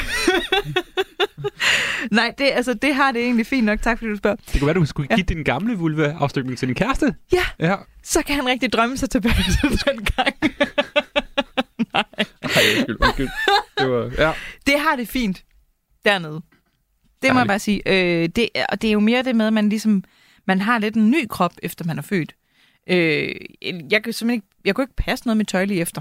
Selvfølgelig ikke. Altså, din krop skal lige falde tilbage, og det er jo ikke sådan, at den bare forsvinder, den der gravid mave, dagen efter du er født. Du har mave noget tid efter, og øhm, sådan fedt sidder lidt nogle andre steder, end det plejer, og har i lang tid kunne passe mine bukser. Og jeg har slet ikke sådan noget med at være ked af, hvordan min krop ser ud, for jeg synes, den er røvsej, min krop. Mm. Øh, så det har mere været sådan en lidt økonomisk ting, at jeg tænkte, det er lidt ærgerligt, hvis jeg ikke kommer til at kunne passe mine bukser igen. Det vil jeg synes var nederen, for jeg er rigtig glad for de her bukser. Ja. Så det handler ikke om, at jeg er ked af at være gået en størrelse op eller noget. Men nu kan jeg passe dem igen. Og det er ret sindssygt, synes jeg, at kroppen kan gå fra at være 17 kilo tungere, end den er nu, og så komme tilbage på fire måneder. Altså, det, Det er det, er vildt nok. Ja. Øh, for nogen tager det længere tid, ikke? Men, men uanset hvad, synes jeg, det er crazy, at den kan udvide sig på den måde. Er der noget, som du er, har været overrasket over, Hjelte? Altså, er der noget, som du, du godt kunne tænke dig, nogen, der lige har sagt til dig omkring det her med både at føde og så perioden bagefter? Er der noget, som du... Vi snakker meget lidt om perioden efter, synes Ja. jeg. Man, snakker, man forbereder sig så latterligt meget på den fødsel, og går til fødselsforberedelse og alt muligt. Det er jo den korteste del af det. Altså, det er jo ret hurtigt overstået, den der fødsel, ikke? Og ja, det er, en, det er jo en voldsom oplevelse. Men jeg synes, at alt det der efter med, du bløder rigtig længe efter, og øh, det gør rigtig ondt, når du skal på toilettet. kan det gøre, ikke? Ja. Øhm, det, du har sådan en konstant tyngdefornemmelse, som om, at alt er på vej ud af dig den vej. Øh, du skal lave knibeøvelser helt sindssygt meget for at få alt på plads igen. Det er skide besværligt at skulle have et sexliv op at køre igen. Mm. Altså sådan nogle ting. Alt sådan noget, det, det synes jeg bare ikke, man snakker om. Og jeg, det er sådan noget, hvor jeg sådan famler rundt på hestenettet nu, for at finde nogen, der har oplevet det samme. Altså sådan, det gjorde jeg også ind, øh, under graviditeten på det der min mave.dk, som er gravides hestenet. Ja, klart. Det er der, hvor der er altid de der debatter, ikke? Hvor Ja. folk kan... Yes. Og helen svarer på spørgsmål. Åh oh, ja, ja. Øhm, det, det gør man meget, når man har baby. Øh, så bruger man helen på nettet. Ja. men men sådan de der ting, der handler om, hvordan du har det, hvordan dit forhold har det, øh, hvordan du har det sådan inden i, op i hovedet også, efter du er blevet mor, det synes jeg er svært at finde noget om. For jeg synes, at altså, nu er vi måske også heldige, vi har en virkelig optur baby. Hun Mm. er virkelig sød. Hun er virkelig dejlig. Vi får sovet om natten. Vi har et okay overskud i det at være forældre til hende. Øh, selvfølgelig er alt nyt og crazy, men jeg synes faktisk, det allersværeste, det er det med at rumme det op i hovedet. Ja. Og den identitetsforandring, det er at være nogens mor lige pludselig. Og lige præcis det der med identitet, fordi du. Ja. er jo også øh, en ung kvinde. Ja, altså, tak du er, ikke, du er ikke Cher, vel? Altså, Nej, der har fået, øh, fået et barn, som, jeg ved ikke, hvor gammel hun var, 65 år. øh, så der er også en masse ting, der sker, når man er der i start 30'erne, slut Ja. 20'erne, hvor man også gerne vil lave nogle andre ting. Altså, tage ud i byen, Ja, ja. øh, sn- snakke med fede mennesker, øh, drikke øl, alle de der ting der, Ja. på floor, være klædt ud som drag queen, alle de der ting, du har lavet. Ja. Det er jo altså mere eller mindre sat på, altså, fuldstændig på pause lige nu Ja, for dig, især fordi det er jo i hvert fald noget, som jeg øh, selv oplevede, øh, at jeg kunne i princippet tage ud og mødes med mine venner. Ja. Det gjorde jeg ikke, men dagen efter, jeg var blevet far. Mm. Hvor man som mor jo... Altså prøv at forklare, ja. Hvornår er det du... Og for det første, du har måske ikke rigtig lyst til det, eller hvad? Jamen, det, det er så blandet jo, fordi at, øh, en ting er, at jeg ikke kan, fordi jeg ammer. Så jeg ved, at når jeg for eksempel skal herind, så skal jeg amme lige jeg skal afsted, så har jeg mm, tre timer, hvis vi er heldige. Og jeg ved, at jeg har min telefon med mig hele tiden i tilfælde af en SOS. Mm. Øh, vi har også noget mælk på frys, men det med flaske kører ikke helt endnu. Og så, altså, så det er sådan en, hun er jo dybt afhængig af mig lige nu, fordi jeg er hendes mad. Øh, så den ting ligger der jo i det. Og så er der sådan en i at savne hende, når man tager afsted. Øh, og så bliver lidt overrasket over, at man ikke savner hende. og have det dårligt med det. Der er sygt mange følelser det første gang, jeg skulle ud af døren. Jeg skulle i teateret, Mm. of course. Hvor jeg skulle være væk i længere tid. Øh, vi havde ligesom gjort alt klar med flaske dudelut. Og jeg havde forventet, at det ville blive mega svært for alle. Var sådan, uh, hvordan er det for dig? Åh, oh, det er svært, var. Du ud og væk fra din datter. Og jeg havde det så fedt over at være ude og være mig igen, og ligesom føle, gud, jeg finder den her line findes så stadigvæk. Hvor er det rart, at jeg også kan tage ud og være andet end nogens mor. Mm. Og det betyder ikke, at jeg ikke kan leve af hendes mor. Jeg elsker hende, og elsker at være hendes mor. Men hold kæft, det er også fedt lige at kunne være mig nogle gange. Og så da jeg kørte hjem, så skammede jeg mig helt vildt over, at jeg ikke havde savnet hende. Altså jeg var sådan, fuck, er det mig, der er noget helt galt med, siden at jeg ikke har den der, "Åh, det er så svært at være væk fra mit barn. Men jeg stoler jo 100% på, at hun er mega tryg med sin far. Så der var jo ikke noget at være nervøs for, at hun ikke ville klare det uden mig. Mm. Og jeg vidste jo, at han ville ringe eller skrive, hvis det ikke gik. Så det, det, jeg synes, det er så mange følelser oven i hinanden, i det der, som er så svært at navigere i, lige lære sådan at være til stede i. Øhm, ja. Slut på det. jeg ved ikke, hvad jeg skal sige.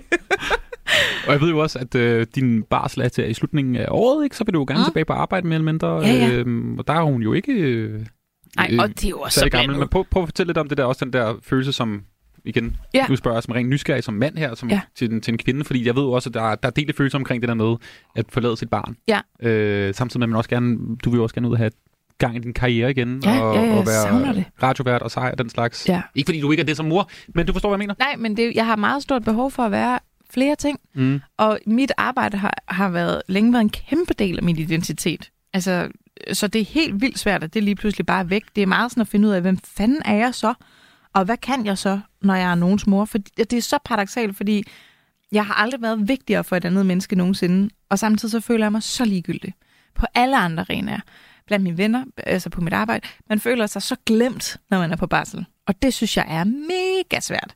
Så og jeg... det. Jamen glemt af alle mennesker. Ja. Så når du for eksempel ringer og spørger, om jeg vil være din gæst her, så er jeg sådan, ja! Gud! Jeg findes stadig i nogens bevidsthed. Hvor vildt, mand! Altså, så bliver jeg så lykkelig, mm. fordi at nogen har tænkt på mig. Fordi man føler, at nu er jeg glemt for evigt. Og det ved du også, Anders, i det vi laver, så er det ret vigtigt, at nogen tænker på en en gang imellem, for mm. man er mega afhængig af andres sådan, velvilje og lyst til at arbejde sammen med en, Ja. og have en bag en mikrofon. Øhm, så det at føle sig glemt er fandme benhårdt. Og jeg troede, at jeg ville komme til, på baggrund af det, troede jeg ville have lyst til at tage på arbejde efter fire måneder. Mm. Og jeg kan mærke nu, det skal jeg bare overhovedet ikke. Så det er jo havde du så- simpelthen tænkt, at du jeg ville... havde troet, jeg var sådan, jeg skal bare hurtigt tilbage, så lidt barsel som muligt. Og nu kan jeg mærke, at jeg panikker helt over, hvor lidt barsel jeg er tilbage. Fordi jeg elsker det også. Jeg elsker at være på barsel med hende. Jeg elsker at bruge hele dagen med hende. Og samtidig så savner jeg mega meget arbejde. jeg er så splittet, Anders. Og det, ja, det, det, det, her, det her ved Kan du kende? Kan du ja, kende jeg kan godt. Jeg, Ja. jeg kan sagtens sætte mig ind i, øh, hvordan det Ja. er, men jeg tænker bare, det må være endnu mere udtalt, når man er, øh, er, er kvinde og mor til barnet. Man er i hvert fald bundet af det barn på en anden måde. Ikke? Det må man sige, Ja. i hvert fald som... Hvis man ammer. Hvis man ammer, jo, Ja. det er jo ikke sikkert. Nej. Det er ikke sikkert. Line Kirsten Nikolajsen, lige om et øjeblik, så skal du fortælle en, øh, en, en anekdote, har du med os, Ja. der involverer noget med en Uber. Ja.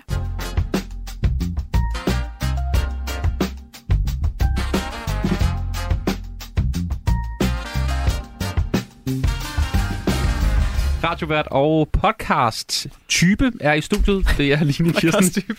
Podcaster og type. Jo, type. Ja. Øh, det er Line Kirsten Nikolajsen, der er i studiet. Og hey, her i fredagsmissionen, der elsker vi at øh, høre en masse gode anekdoter fra vores gæster. Mm, mm. Og jeg ved, at du havde en oplevelse omkring en Uber, som du troede var en Uber, men det var ikke en Uber. Nej, præcis. Hvad skete der? Det er nytårsaften. Hvor er vi henne? Det er nytårsaften, ja. Og jeg holder nytårsaften med mine øh, to bedste, bedste og ældste veninder, Ditte og Thea. Vi har i mange år bare holdt nytår, os tre sammen. Og så kører vi lidt med, at vi bare tager til en random fest, vi finder på aftenen. Der var sådan en, en app, der hed, det kan jeg ikke huske, hvad den hed, men så kunne man finde fester på den app. Det er ikke happen. Det var, det var nærmest noget Happen eller Tinder for fester. Ja, det kommer lige med derovre. Ja. Men den, den kørte vi ligesom med nogle år, og tænkte, nu prøver vi det af. Vi har fundet en fest, vi skal til. Det er på Nørrebro, vi er på Amager. Vi har bestilt en Uber der omkring kl. 12. Vi er nede på gaden, har det grineren, er fulde. Øhm, Fedt tidspunkt at bestille en kanon tidspunkt. Ja. Øh, en bil holder ind til siden, og vi tror, det er vores Uber. Så vi siger, øh, are you Uber? siger vi ind i, i den der Uber. Og han Hvorfor er snakker sådan, I engelsk lige pludselig? fordi vi, at han talte Ah, engelsk okay. til os. Ja, det var ikke bare os, der mødte ham med engelsk. Og han siger, yes, yes, vi hopper ind. Vi kører afsted. Fordi Uber var jo bare, det kunne bare være normale biler, ikke? Ja, ja. Dengang det var der. Og vi kører afsted der, og lige pludselig siger jeg til jer, piger, det her, det er ikke vores Uber. Og vi bliver sådan helt, fuck, hvad sker der? Så siger vi, hvorfor er det ikke vores Uber? Jamen, fordi vores Uber lige har kontaktet mig. Han holder nede på Amagerbrogade nu.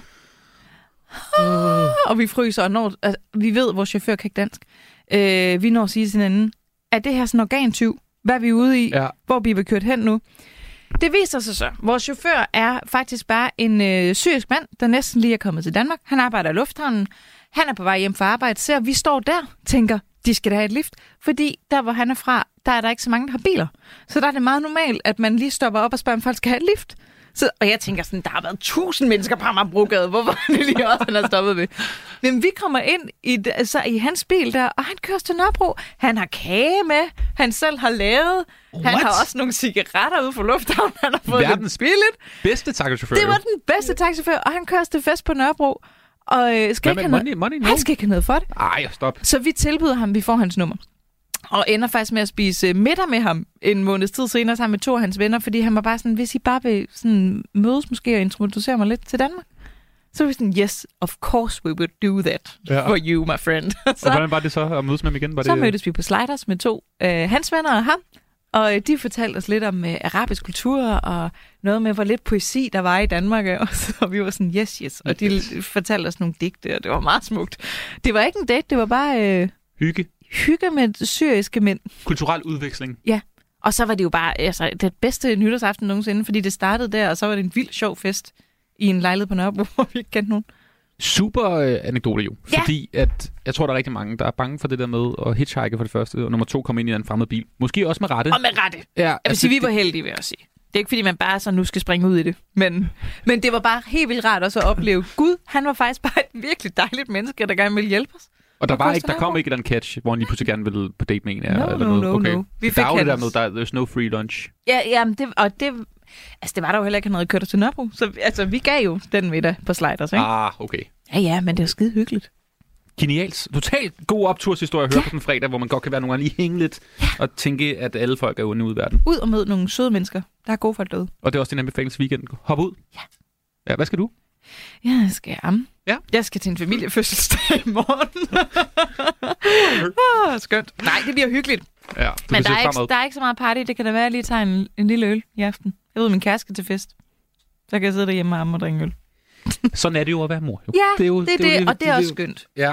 Line Kirsten Nikolajsen, det var seriøst en, øh, så hyggeligt at have dig i studiet. I lige måde, Og hvis der er nogen, der har lyst til at øh, høre mere til dig, så er der den fjerde væg, Det er der. som jeg rigtig gerne vil pushe her i radioen. Ja. Din øh, altså scenekunst podcast, Ja. hvor du anmelder en milliard ting sammen med kollegaer og Ja. gode mennesker.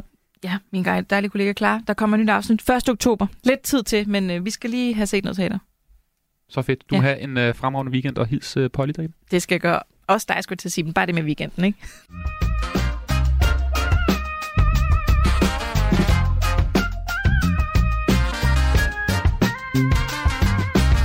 Og i Danmark, der lyder jo rådet fra Sundhedsstyrelsen og de kloge mennesker, at vi skal skrue ned for drukken.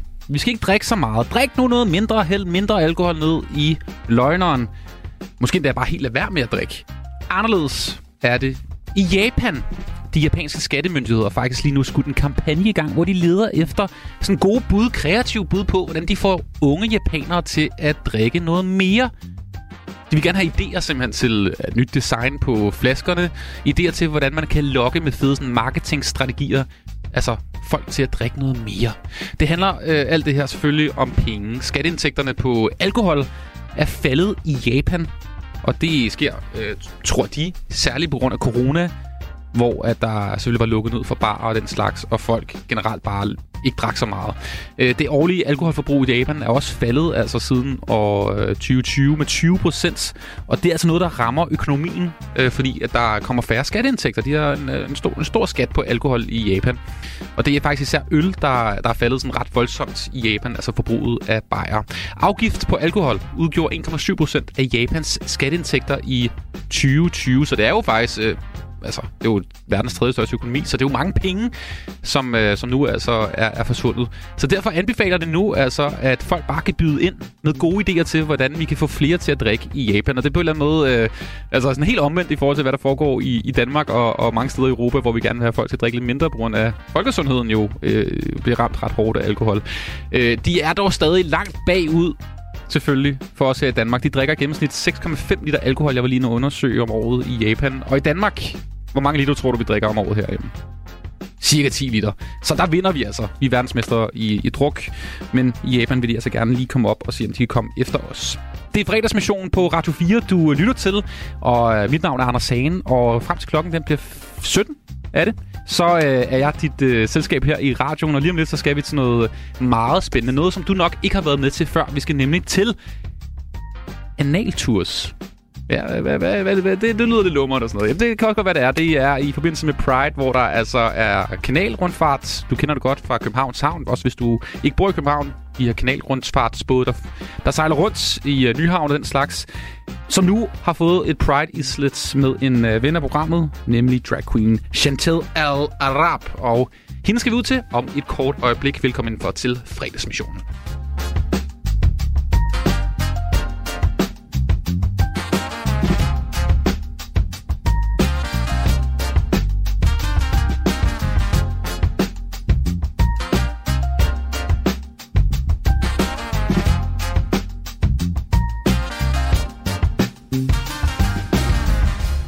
Fordi sidste fredag her i programmet, der havde vi en skøn dame på øh, besøg. Det er øh, drag queen Chantel Al-Arab, der kom ind og med al sin pomp og pragt simpelthen øh, spredte gode fredags vibrationer i øh, radioen.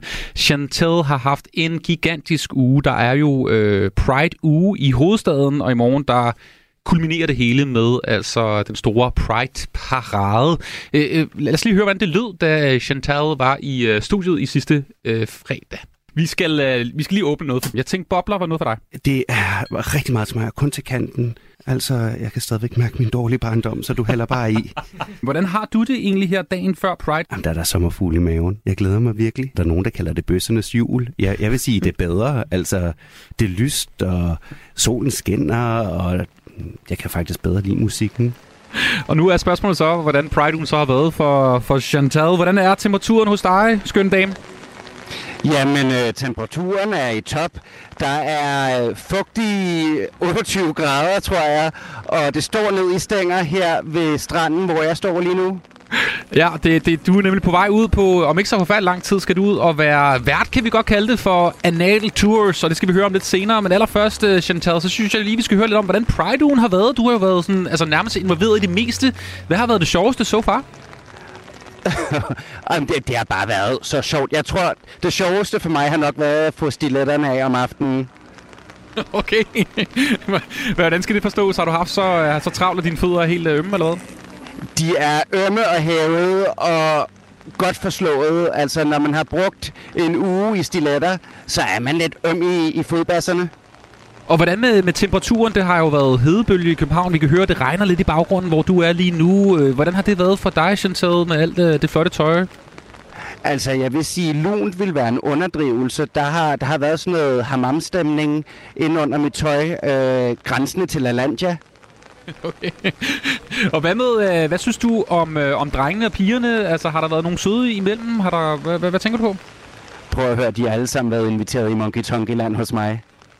Og er der nogen, der har været heldige? Øh, desværre ikke. Altså, der tror jeg, jeg må sige, at jeg simpelthen er så ulækker og svedig ind under alt det her nylon, jeg har på, at, øh, at det ville være en straf at få lov til at smage på Chantal. Chantal, øh, der er jo Pride-parade i øh, morgen, det store, den store kulmination. Øh, du har været til Pride-paraden øh, flere gange. Hvad, hvad er din anbefaling for folk udefra, der ikke har været med til det før? Hvor skal man stå henne? Hvad skal man tage på? Hvad skal der ske? Altså, for det første kan vi tale om det der med, hvad man skal have på. Der vil jeg sige, gør det lidt ekstravagant, lidt farverigt. Øh, det gør ikke noget, hvis øh, det er sådan lidt afslørende også. Det kan jeg godt lide. Øh, og så skal man jo stille sig et sted, hvor man er sikker på, at paraden kommer forbi. Man kan gå ind på Copenhagen Prides hjemmeside, og der kan man jo finde hele paraderuten. Øh, et godt bud vil være et sted på Vesterbrogade, eller lige før Rådhuspladsen, hvor at man kan sige, at det hele kulminerer. Okay, det er noteret. Uh, Chantal, vi tager lige et nummer, som jeg ved, du, uh, du holder meget af. Det er Madonna med Vogue, som vi lige lytter til. Og så om et øjeblik, så skal vi høre lidt mere om, hvordan uh, analtours, det, uh, det hvad det egentlig går ud på. Vi hører lige først Madonna her.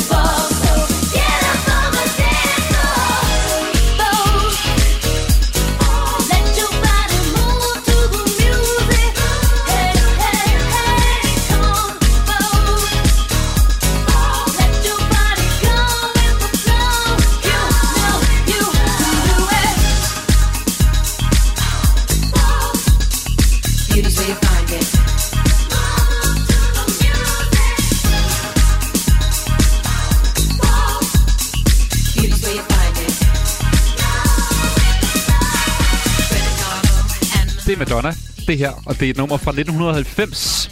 Det er Vogue. Og det er fredagsmissionen på Radio 4, du øh, lytter til. Vi er altså til et, øh, et, et genialt koncept, et arrangement, som øh, foregår i øh, København i forbindelse med Pride-ugen. Det er øh, et program, der hedder Canal Tours. Anal Tours, med andre ord. Som øh, Chantal Alarab, kan man sige, er, er vært på. Øh, kan du ikke lige fortælle os lidt om, hvad det går ud på, Chantal? Jo, men det er en tur gennem Københavns Havn og Kanaler set fra et bagbordsperspektiv, vil jeg sige. Øh, det er simpelthen, at jeg får lov til at folde mig ud og fortælle lidt om Københavns historie og lidt arkitektur, og så taler jeg også lidt om alle de heteroseksuelle, vi ser på vejen, og prøver at forklare lidt om deres livsstil. Det er jo ikke alle, der ved, hvordan man er heteroseksuel. og hvad, hvad er det for en livsstil, du særligt kommer ind på, som du kan se i Københavns Havn? Heteroseksuel? Nå, men, altså, jamen, vi ser jo ikke så mange heteroseksuelle, for når vi har afgang, så er de fleste heteroseksuelle jo på vej hjem for at spise aftensmad. Men så forklarer jeg lidt om, hvorfor det er, at man ikke ser dem ude i bybilledet, og det er jo fordi, de er hjemme og spiser lasagne i aften. Ah, okay. Så det, det, det er ligesom at tage i Knuttenborg Safari Park, hvor du så fortæller det, lidt om dyrene. Ja, du, du kan godt kalde det en heterosafari. Og hvad er det? Vi er jo i en øh, form for kanalrødfarts, øh, bådfarts, øh, hvor der er 80-90 mennesker. Jeg kan også høre, der er noget musik i baggrunden. Prøv lige at fortælle, hvad, hvad det er for nogle typer mennesker, der er til arrangementet. Jamen, det er folk, som folk er flest.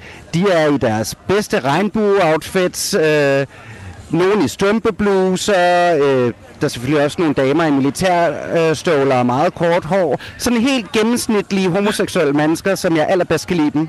Og hvad drikker folk, når de er til analtours med Chantal? Jamen, de drikker jo så meget som muligt, vil jeg sige. Jamen, altså, det, er jo, det, er jo, det lyder som det perfekte, den perfekte måde at fejre weekend på. Er der noget, du særligt glæder dig til på ruten rundt i Københavns Havn, øh, Chantal, og fortælle om? Altså, jeg er jo altid glad, når vi er ude ved den lille havfru, fordi så kan jeg jo fortælle om dengang, jeg gik i skole med H.C. Andersen. okay. Hvad, hvad var den bedste oplevelse med H.C. Andersen så? Jamen, det var faktisk ikke nogen god oplevelse. Han mobbede rigtig meget. Nå, gjorde han det? Hvorfor det? Ja. Jamen, jeg ved det ikke. Jeg tror bare, han var et gennemgående dårligt menneske. Okay. Jamen, øh, det lyder som øh, om, at jeg gerne vil høre lidt flere historier fra dig, Chantal. Det Ja, er altså en enkelt tur. det først her. Ja, og det er også godt, at jeg har min øh, gode kollega Emma med i øh, forhåbentligvis i båden, så hun kan fortælle lidt om, hvordan det er at være med lidt senere her i programmet. Øh, Chantal Al-Arab, du er klar om øh, små 10 minutter til at guide folk rundt på en øh, tur rundt i det heterosek- heteroseksuelle København. Ja, det er Ja. rigtigt. Knæk og bræk og god Pride øh, parade morgen. Tak skal du have, og i lige måde.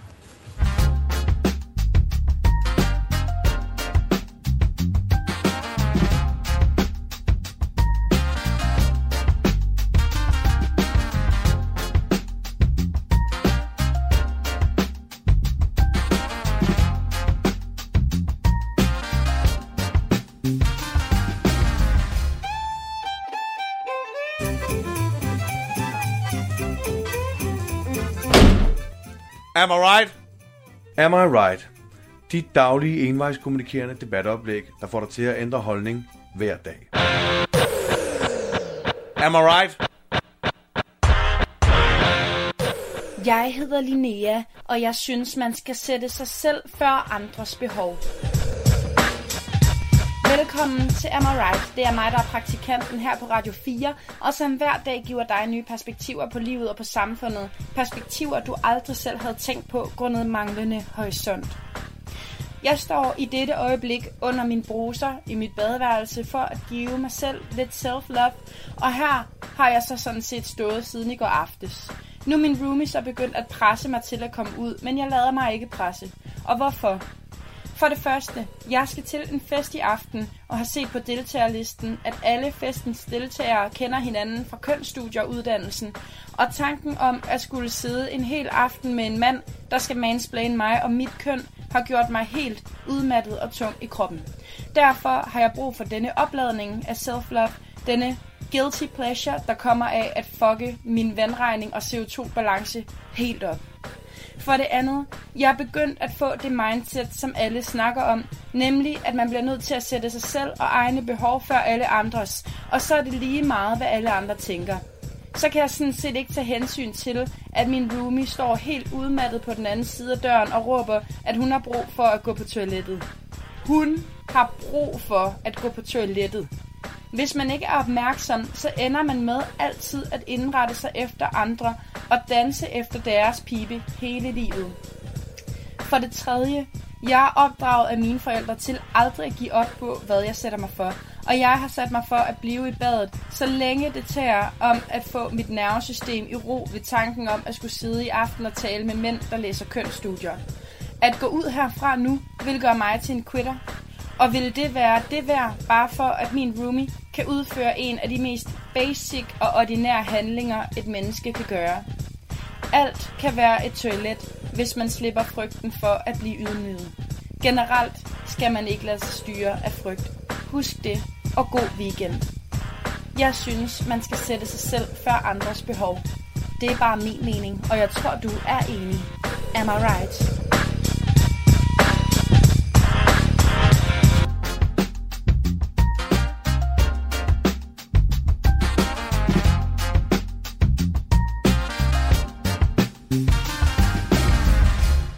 En lille besked fra Radio 4's praktikant Linnea, som altid kommer med et lille opråb. Am I right? Det er altså Radio 4, du er tændt for, og det her det er fredagsmissionen på kanalen. Et program, som sender hver fredag fra 15 til øh, 17. Min mission er bare at prøve at sprede lidt god weekendstemning her i radioen. Mit navn er Anders Hane. Og her i programmet, der elsker jeg at få et radiofonisk postkort, og så spørger du lidt, må, hvad er det nu det er? Hvad, hvad går det ud på? Jo, det er sådan, at der øh, ret ofte dumper et lille postkort ind af studiedøren fra en udlandsdansker. Jeg holder umanerligt meget af at få et par hilsner fra udlandsdanskere rundt omkring i verden, for lige at høre og tjekke, ud, tjekke ind øh, på de forskellige sjove steder i verden, for lige at høre, hvad, hvad er kulturen der? Hvad, hvordan fejrer man weekends lige præcis på den plet, hvor den her dansker altså befinder sig? Så lad os lige høre, hvor vi er henne i dag. How wonderful life is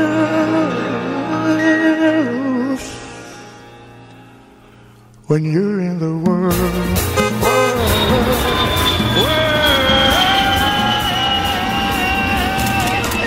Dagens postkort kommer fra en fyr, der hedder Jens Svandberg. Han arbejder som øh, dataforsker, ved job, i Tokyo, Japan. Og har boet i øh, Japan i knap fem år, og er også gift lykkeligt med en japansk kvinde. Så han er på mange måder nærmest blevet en japaner nu, kære Jens. I de sidste par måneder, så har der været lidt mere stille og roligt i øh, den her øh, store, altså verdens største by, øh, Tokyo, end der plejer at være. Øh, den pulserende by har jo været, også været ramt af corona, fortæller Jens, og de er så småt altså ved at åbne op igen.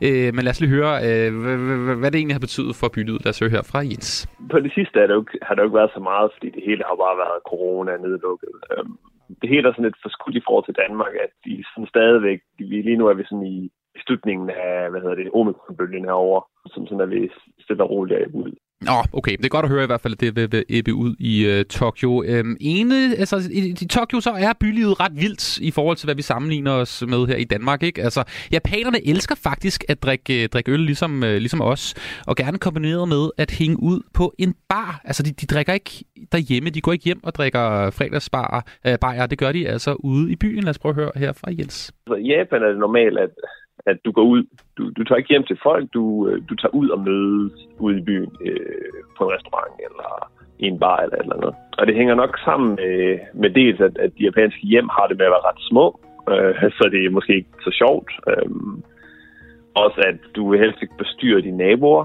tror jeg kunne være sådan en, en del af grunden til, at, at det så er mere normalt, at du går ud i stedet for. Og så også, at det er meget billigere at gå ud. Altså, det, hvad hedder det, bar og restauranter i Danmark er ret dyre i forhold til Japan. Så kulturen er helt klart, at, at du går ud, øh, i stedet for, at, at du tager hjem til folk. Fedt. Det er noget, vi godt kan blive en lille smule bedre til i Danmark, det der med at øh, hoppe ud, ligesom de gør i Tokyo, når de altså skal fejre nogle af de gode ting i livet, nemlig at fejre weekenden. Eneste problem, eller en af de mange problemer, der trods alt også er i Tokyo, det er, at øh, togene faktisk stopper med at køre ved midnat. Og så kører de først igen klokken 5, og det betyder altså, at der er ret mange timer, hvor du ikke kan komme hjem, hvis du har været i byen. Derfor så kræver det altså også lidt øh, stamina og en form for sådan all-night stemning, når du skal ud, hvis du altså gerne vil, vil have lidt flere øl bare en enkelt. Men jeg synes måske, at altså, den, der, den der stil, de har med baren, er, synes jeg er lidt anderledes, end end det jeg er vant til med, at det er meget, sådan, meget, meget mange små barer, hvor du bare sidder ned og drikker. Altså, hvor jeg tror, sådan en dansk bare sådan noget med, at så skal du sådan gå op i baren og købe, og så gå ned og så videre. Hvor i Japan er det med, at du sætter dig ned, og så bliver du egentlig bare siddende der og spiser og drikker. Og så sætter man, at man skal ligesom komme ind på, og du ved, køre hele natten, hvis det er det, man vil. Uh, man kan ikke bare lige til hjem halvvejs. Nej, du, du skal altså blive ved, til, øh, til, til den ikke går mere, kan man sige, fordi togene starter først klokken 5 igen. Øh, det, det er lidt, der, der er jo en anden kultur i Japan med det der med at være social, og det fortæller Jens også om, især faktisk i, i togene. Altså, der er musestille. En, en lidt spøjs ting er, for eksempel, når du tager toget, der er ikke nogen, der snakker uh, i et tog. Der er sådan en kultur med, at det er sådan for ligesom at være altså, høflig over for dem omkring dig, så skal du ikke, sådan, du skal ikke larme for meget og sådan noget. I Danmark, hvis du tager sådan et, et metro et andet sted, eller et uh, S-tog, eller whatever, at så kan du godt, så kan folk godt sidde og snakke i telefonen, eller sidde og snakke med hinanden og sådan noget. Men det er sådan et, det er, det er lidt spøjst kultur, de har derovre med det, synes jeg. Jens han er jo som sagt gift med en japaner, men hvordan foregår det egentlig med, med kærlighed og det der med at gå i byen? Er det, er det svært at finde kærligheden i verdens største by? Men det, jeg var lidt overrasket. Så jeg brugte jo bare sådan en almindelig øh, hvad hedder det, engelsk øh, sprog sproget app. Men der findes sådan nogle øh, japanske forskellige dating apps også. Og en ting, der overraskede mig meget der, det var, at det er normalt åbenbart, at man specificerer sin indkomst der. Og det, det, er sådan en, det er sådan en helt standard ting åbenbart, at det, det er bare noget, man gør. Altså, og så er det noget, man så vælger ud fra. Det var jeg sådan lidt overrasket over. Det, havde jeg godt ikke, det var lige, det var lidt mærkeligt for mig, synes jeg. Okay, så det Jensen fortæller, det er altså på deres dating-apps i Japan, der fortæller du, hvor mange penge om året du tjener. Altså bare lige for forventningsafstemme. Jeg tjener 200-300.000, og det er ikke nok penge til mig, derfor vil jeg gerne finde en anden. Det er simpelthen kutumen, normen på japanske dating-apps. Det er i hvert fald en ting, der er, øh, er en smule anderledes, end hvordan vi ruller herhjemme i, i Danmark. Øh, selvom øh, japanerne altså godt kan lide at skrive, hvor mange penge de tjener i sådan en dating-situation, så er der også ting ved Japan, som, som Jensen sætter pris på. Øh, han- altså afslører han, han, han synes ikke, det er så fedt, det der med at fortælle, hvor mange penge man tjener. Men ja, han har også nogle, nogle, nogle ting ved Japan, som man faktisk synes er ret cool. Noget af det, jeg meget godt kan lide, det er sådan, altså, den der høflighedskultur, de har, at, øh, at de, de viser rigtig meget hensyn over for andre mennesker. også. Det, det synes jeg egentlig er, er meget fint. Øh, det, det er selvfølgelig en balance mellem altså, hele den her individ versus øh, fællesskabet, hvor man så hælder meget stærkt mod fællesskabet i Japan. Det, det gør, at det, hvad jeg siger, det er meget skal at sige, behageligt at, at bo herover, synes jeg. Altså, for eksempel øh, sådan noget som altså, i skole og sådan noget med at, at vise respekt over for ens lærer, er jo noget, vi sige, måske ikke er så meget af i Danmark, som jeg som måske godt synes, der kunne være sådan lidt mere af. Det giver god mening. I Japan, der er de høflige og venlige og rare ved hinanden. Øh, ja, det kunne vi måske godt lære noget af, fortæller Jens. Altså her i det radiofoniske postkort fra Tokyo, hvor Jens han altså øh, bor. Spørgsmålet er så, om Jens han kunne tænke sig at flytte hjem til Danmark på et tidspunkt sammen med sin øh, kone. Det, det kunne da være rart, men med de nuværende danske immigrationsregler, så bliver det meget, meget svært. Nå, det er op ad bakke. Han kan simpelthen ikke rigtig komme hjem med sin øh, kone. Det, det lyder jo helt, helt vanvittigt på mange måder. Som altid, her til sidst i det radiofoniske postkort, så hører vi også lige, hvad det er, udlandsdanskeren egentlig savner allermest ved Danmark, når man bor så langt væk. Rugbrød, synes jeg, jeg savner lidt. Og lakrids, det synes jeg nu godt, jeg kunne bruge lidt en gang imellem. Det, det er ikke sådan lige til at opstøve herovre. Og det tror jeg virkelig er det, der går igen hos alle øh, dem, jeg snakker med. Det er typisk noget med det, det danske bagerbrød om morgenen, og så er det altså rugbrød og lakrids, som er ekstremt svært at opdrive andre steder i verden. Det var Jens Svendberg, der stod for dagens postkort, altså direkte fra Tokyo i Japan. Tusind tak for det.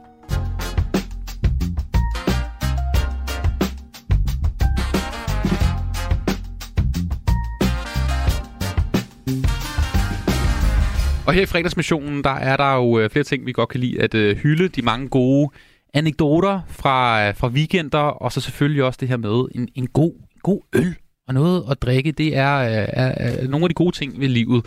Og jeg ved ikke, om du har lagt mærke til, hvor dyrt det faktisk har været at drikke en øh, fadøl i, rundt omkring i, i Danmark i løbet af sommeren. Øhm, det, det, det, det, det, det er godt nok stukket af, må man sige. Øh, jeg har faktisk også snakket med en mand, der hedder Carsten Bertelsen, som er øh, kæmpe ølekspert, som også har bidt mærke i det her. Hvis du går på en specialølbar, så kan du jo nemt komme ud for at skulle betale 60 op til 75 kroner for en 04 eller en 05. Og det er jo en brutal pris. En brutal pris, fortæller Carsten Berlesen. Danmark er altså et absurd dyrt land at leve i. Det tror jeg, de fleste godt ved. Altså, inflationen går jo, øh, den stikker jo af lige nu. Altså, og, og især også prisstigninger på, på mange af de, de, de søde ting i livet. Øh, altså, fadølspriserne eksempelvis i sommervarmen øh, på festivaler, altså Roskilde, Skanderborg, Tinderbox, hvad de alt sammen hedder, øh, er steget. Altså, nu er øh, prisen kutume, øh, også på spillesteder, er nu, at en fadøl koster over 50 kroner, og det har jo altid været sådan, i hvert fald i den tid, jeg har været i byen, så synes jeg, at hvis en fadøl koster over 50 kroner, så er det ved at være kriminelt. Men det er kutume nu. Det er blevet normalt, at prisen for en fadøl altså er, er så meget. Øh, og jeg har som sagt altså haft fat i en herre, som elsker øl og specialøl mere end alle os andre. Det er nemlig en mand, der, der lever af det. Det er en fyr, der hedder Carsten Bertelsen, som du lige hørte før. Han er forfatter, foredragsholder, og så elsker han altså bare de gyldne dråber. Du kender ham måske også fra natholdet på øh, TV2, hvor han øh, lavede den her julekalender sammen med, øh, sammen med altså, værterne i studiet. Øh, og nu skal du lige høre en forklaring på, hvorfor det er, at fadøl er blevet så dyre? Hvad er det, der sker? Altså, fordi der bliver jo stadig produceret øl i Danmark. Hvad er det, der, hvad er det, der foregår? Hvem er det, vi skal være sure på? Og så har Carsten også et par tips til, øh, hvordan vi stadig kan få en god fadøl for ikke så mange penge, og hvad han vil anbefale. De normale produkter, som man får i et supermarked, så er det jo, øh, kan vi sige, der er blevet varslet en prisstigning på i hvert fald 15 procent der. Det siger nogle af de store producenter. Og øh, hvis vi nu tager de produkter, som man mest almindeligt kan komme ud for i supermarkedet, så er det jo på grund af de, de råvarepriser, som er stigende. Og det går jo ud på, at øh, sådan noget som korn, det vi bruger til øl, altså byg og hvede er steget, og øh, transportomkostningerne i forbindelse med det er steget, og det skyldes jo blandt andet krigen i Ukraine. Vi kan ikke få alt det billige korn, som vi har kunne få før. Øh, priserne på humle også steget, og så det ene med det andet. Råvarerne, og det går selvfølgelig også ud over øh, de, de fadøl, du måtte opleve på et værtshus. Ja, det er steget, og det er steget brutalt. Hvad tænker du, når, når en fadøl koster så meget? Altså, synes du, det er en, en færre pris, eller hvad, hvad tænker du, når du hører, en fadøl kommer op og koster 65 kroner? Jeg synes, det er en grum pris, øh, især når jeg får øh, forholder det, eller tager i forhold til vores naboland nede i Tyskland, hvis man tager til Bayern, så er det noget af det dyreste, man kan komme ud for, det er en 4 op til 5 euro, og det er jo præcis den halve pris. Men du kan sagtens også, også få øl til, til 3,5 euro.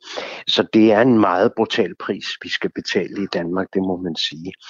Så kan man selvfølgelig sige, at det er specialøl, du køber fra hanen, og der er gjort noget ud, ud af det, og det er fremstillet med kærlighed og med omhu og og øh, alt det, der er blevet lagt i det af, af kærlighed og af håndværk, det skal man selvfølgelig også betale for. Men nej, det, er en, det er en dyr literpris. Hvordan kan det så være, at det er billigere i andre lande? Altså Danmark må vel være et af de lande, hvor en fadøl står altså dyrest lige nu. Hvordan kan det være, at det er så meget billigere eksempelvis i Tyskland? Ja, du må nok spørge om det, fordi øh, det kan ikke rigtig give nogen savlig forklaring på andet end at øh, det er altså noget, at man mener, altså den fortjeneste, eller den, den manglende fortjeneste, man har mistet måske under coronakrisen, den synes man, man vil indhale her igen. Ja, jeg kan faktisk ikke rigtig sige, der hvorfor det skal være så søren styrt at få et, en fadøl på et værtshus, fordi de omkostninger, vi har øh, i, i det lille land her må have jo de samme omkostninger, som man har i et stort land, bortset fra kvantiteterne, men vi har jo nogle øh, rigtig store øh, ølproducenter herhjemme, Royal Unibrew og Carlsberg, og de producerer jo i så store mængder, øh, så de jo sagtens kan komme op på det, der kan sammenlignes med, med hvad tyskerne fremstiller. Men øh, når jeg tager til Bayern, så besøger jeg nogle små øh, bryghuse og bryghus øh, serveringssteder, og der må omkostningerne jo være de samme. Øhm, ja, nej, det, det er mig lidt mystisk det hele. Altså, prisstigningerne generelt kan jeg sagtens forstå, og det går jo ud på, at vi har fået de her dyre øh, råvarepriser. Og dem må vi jo så, øh, dem må vi jo så, hvad hedder det, det må vi jo respektere. Men jeg kan ikke rigtig give dig nogen savlig forklaring på, hvorfor det skal være så ekstra meget dyre i Danmark. Hvad er din smertegrænse egentlig, øh, Carsten, når det kommer til en pris på en, øh, en god fadølspilsner? Altså, hvornår er det, du tænker, det her, det vil jeg ikke betale, jeg går bare hjem? nu går jeg ikke så gerne hjem, men øh, jeg skal da have min øl. Men jeg vil nok sige, at en smertegrænsen, den er, ligger der på der, de, de 60-20 kroner. Øh, så synes jeg ikke rigtigt, det er sjovt mere. Og 75 synes jeg er meget for en halv liter eller en 04, øh, en 04 glas. Det synes jeg er mange, mange penge. Men jeg ved jo også, at vi, vi tjener flere penge, men altså inflationen er voldsom, og øh, ja, på et tidspunkt så kan danskerne vel ikke rigtig mere, så jeg synes, man skulle passe lidt på med de stigende priser, men, men vi, vi skal jo også passe på, at, øh, at vi holder gang i de jul, som øh, de gode den og den gode værtshuskultur er. Så jeg vil gerne strække mig meget langt. Drikker du færre bajer nu egentlig, Carsten, øh, med de her priser, eller, eller er du på samme lav? Jeg øh, drikker det, som øh, jeg plejer at gøre. Men jeg kigger da også lidt på punkten bagefter og siger, hov, det var en dyr aften den her, og det må jeg så indstille mig på. Øh, det er jo også noget mærkeligt noget i vores land, at når vi går ud og spiser en bedre middag, øh, så må vi regne med, at drikkevarerne er dyrere end maden. Og det er jo ret bemærkelsesværdigt. Vi har nogle voldsomme avancer, hvis vi tager vinen til maden og også øllet til maden. Vi skal ofte betale øh, drikkevarerne meget, meget dyrt i det her land i forhold til, til madpriserne, som ligger på et nogenlunde rimeligt niveau, synes jeg. Men nej, jeg drikker ikke færre bajer, men jeg tænker over det øl, jeg drikker. Jeg tænker over, om, øh, om jeg vil have en skyllert, om jeg vil have en pilsner øh, fra fad, og hvad jeg skal give for den. Og hvis jeg så skal have noget specielt øl, måske noget belgisk eller noget håndbrygget dansk øl, ja, så siger jeg, at så må jeg lige gå op på et måske lidt højere niveau for den, for det produkt. Og lige her til sidst, øh, Karsten, Carsten, er der en, øh, en, en øl, du vil anbefale, som måske ikke er steget så meget i, i pris, en fadøl, altså når vi tager ud her i weekenden, som vi kan kaste os over? Jamen, øh, altså hvad er det specialøl, du er på jagt efter, så må du altså desværre punge ud med den pris, som der tages for det. Men øh, jeg synes, der er så noget som at tage en god læskende IPA, også for de store huse. Det synes jeg er prisen værd, og det kan være en IPA for, for noget af nogle af de produkter, som Unibrew øh, sætter på gaden, også Carlsberg sætter på gaden. Men altså, hvis du vil have en læskende, tilfredsstillende bitterøl, så, så tager jeg som regel IPA. Det kan være både i den der vestkystversion, som er den klarede øl, og så den lidt tågede version, som en New England Style IPA. Det læsker nok godt øl og, og god til prisen, synes jeg. Skål, det lyder lækkert. Carsten, du må Ja, have en øh, fremragende weekend. Skål. I lige måde. Skål du.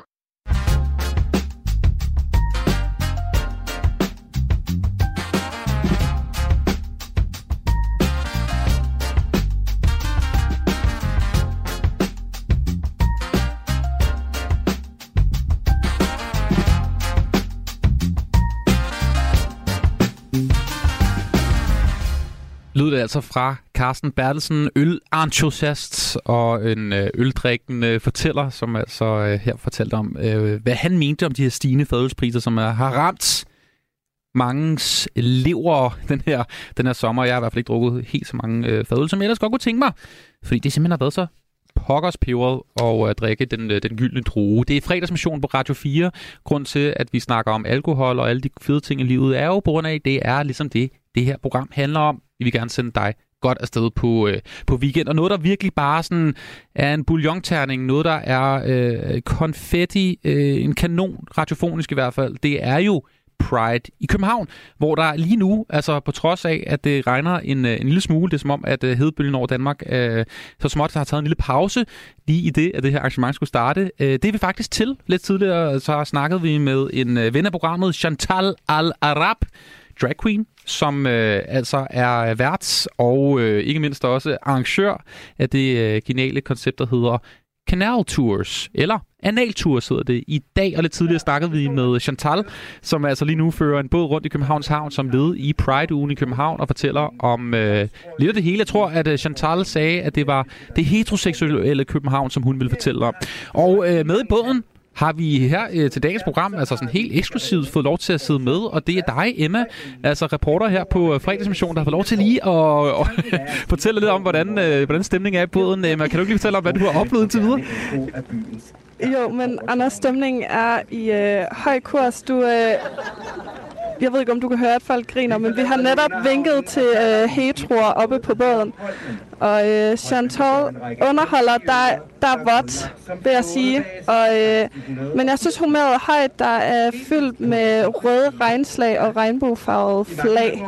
Så det er, stemningen er god, vil jeg sige ikke for offentligheden. Genialt, og jeg hører også, at I har fået lidt i, i glasene, så det, det, det er bare derudad. Kan du, øh, kan du prøve at snakke med nogen på, på båden og høre lidt om, hvordan, øh, hvordan det er at være til øh, analtours? Jeg ved ikke, hvorfor det hedder analtours, det kan du måske også øh, finde ud af. ja, jeg har fundet øh, Helene, som øh, er her på båden. Øh, Helene, hvordan har du hørt om analtours? Øhm, der var hængt skilte op på min skole, hvor jeg arbejder. Ja, og øh, hvem er det, du er sammen med? Jeg er sammen med to søde kollegaer. En dejlig mulighed for at lære den bedre at kende og hygge sig med den. Ja, det er dejligt, og jeg kan se, at I har fået øh, fat i nogle øl. Er det de første, I får i dag? Ja, det er det. Det er jo fredag, så det er en god start på weekenden. Ja, må ikke man også kan nå at få nogle flere i løbet af den her rundtur? Bestemt. Der må ikke. Jeg kan i hvert fald se, Anders, at her både er øl og sommersby, øh, og folk har øh, store smil i ansigtet. Dejligt. Altså Emma her fra fredagsmissionen, der er til en, en brav af en fest, der skyder weekend i gang. Altså det store analtours rundt i, og der er, der er god stemning, hører vi altså her i, uh, i båden, som der lige nu sejler rundt i Københavns Havn. Og i morgen, hvis du skulle være i tvivl, og hvis du er i nærheden af København, eller du skal forbi København, eller bor i København, så er der altså øh, det store parade, Pride-parade. Vi hørte lidt tidligere fra Chantal Alarab, at det er altså helt klart noget, du skal, du skal, øh, du skal tage til, hvis du har lyst at bruge en, øh, en god, dejlig lørdag eftermiddag på. Vejret skulle også holde tørt i, øh, i København i morgen, og gerne stå inde omkring Rådhuspladsen i København, hvis du altså øh, vil opleve den her parade, som er, er fantastisk underholdende. Altså en lille anbefaling til det weekend her fra altså fredagsmissionen.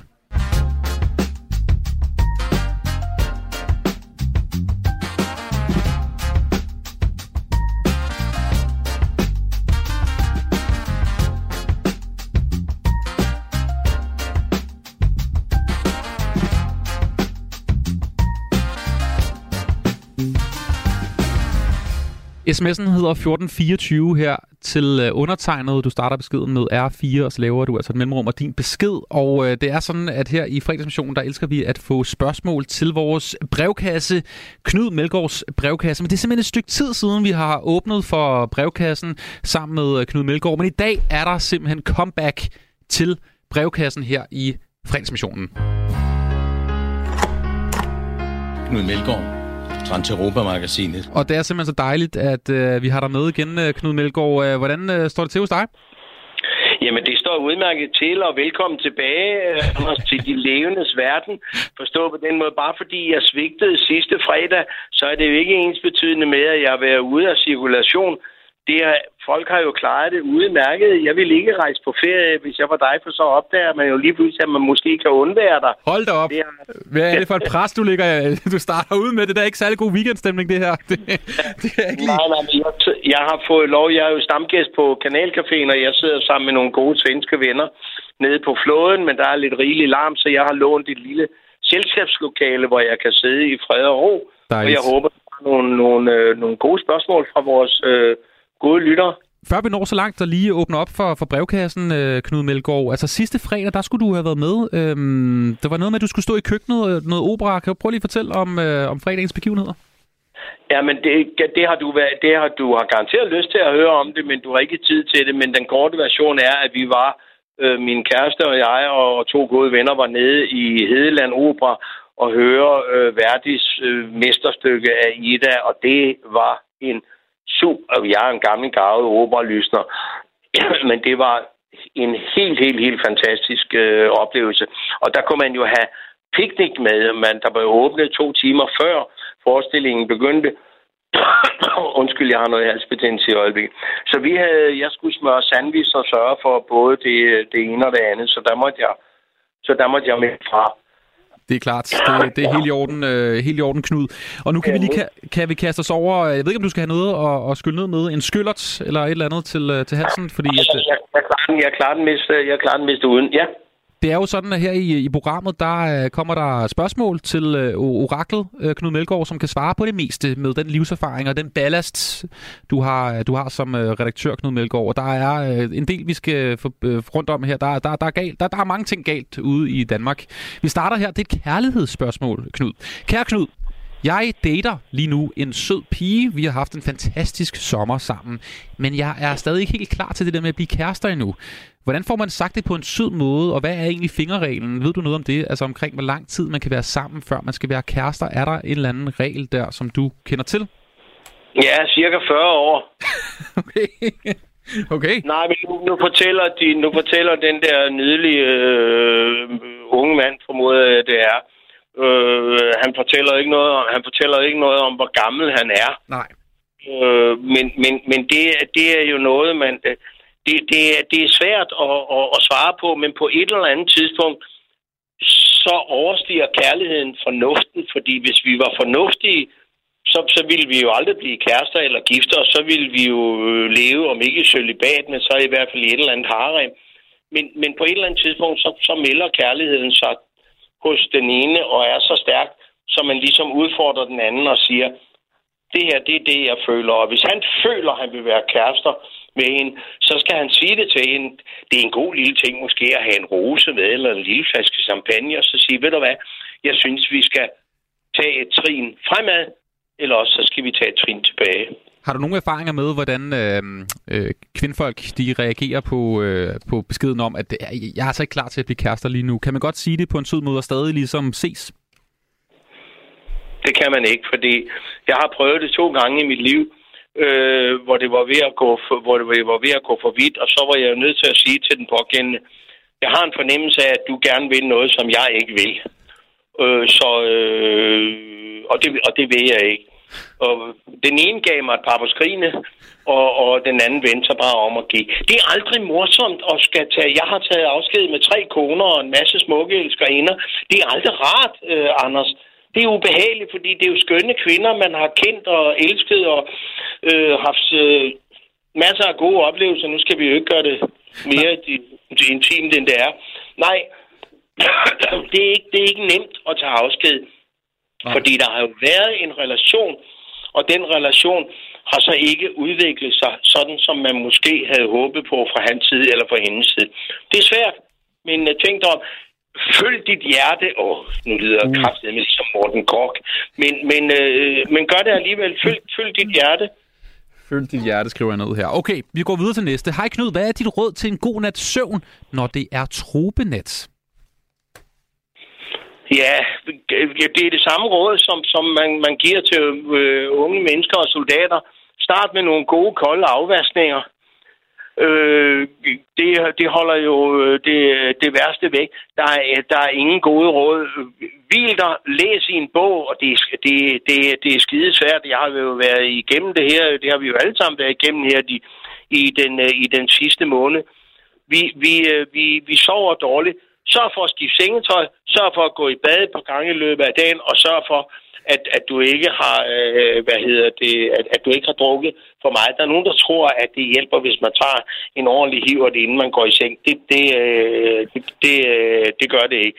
Det er svært, det er svært at have, det er svært at have med at gøre, men altså, masser af, af, af rent sengetøj og, og, og et godt koldt bad, inden man går og, og lægger sig. Det er det bedste råd, jeg kan give. Vi har et internt vedmål her på øh, arbejdspladsen. Hvem tror du egentlig bliver statsminister efter valget? Jeg tror på Søren Pape, er der en lytter, der skriver her. Hvad, hvad tror du? Du, du har jo din øh, faste gang på, på Christiansborg jo. Øh, Du må da vide lidt der. Hvad, hvad tror du? Jamen, jeg, jamen, nu er jeg jo sådan, at alt det der med troen, det har jeg jo sammen med min gode ven Flemming, øh, som er præst, øh, og en af mine, med også min skriftefar. Så jeg beskæftiger mig ikke med at tro, jeg beskæftiger mig med at vide. Og der er ikke nogen, der er i tvivl om, at det selvfølgelig bliver øh, mig, øh, Mette Frederiksen, der kommer til at fortsætte som statsminister. Men hvis jeg for en af de første gange i mit liv skulle tage fejl, så må jeg sige, at jeg har interviewet Søren Pape et par gange, og jeg håber ikke, du har for mange lyttere, der hører, hvad jeg siger nu. Jeg kan godt lide Søren Pape. Han er et ordentligt menneske. Men det kan jeg jo ikke sige som venstreorienteret socialdemokrat. Så, øh, men nu har, jeg, nu har jeg så sagt det alligevel. Jeg håber, det bliver Mette Frederiksen igen, men risikoen, chancen, alt efter hvem man er, øh, den er det. Men lad os nu få valget først. Jeg havde også spået, at hun udskrev valg i sidste uge. Det gjorde hun ikke.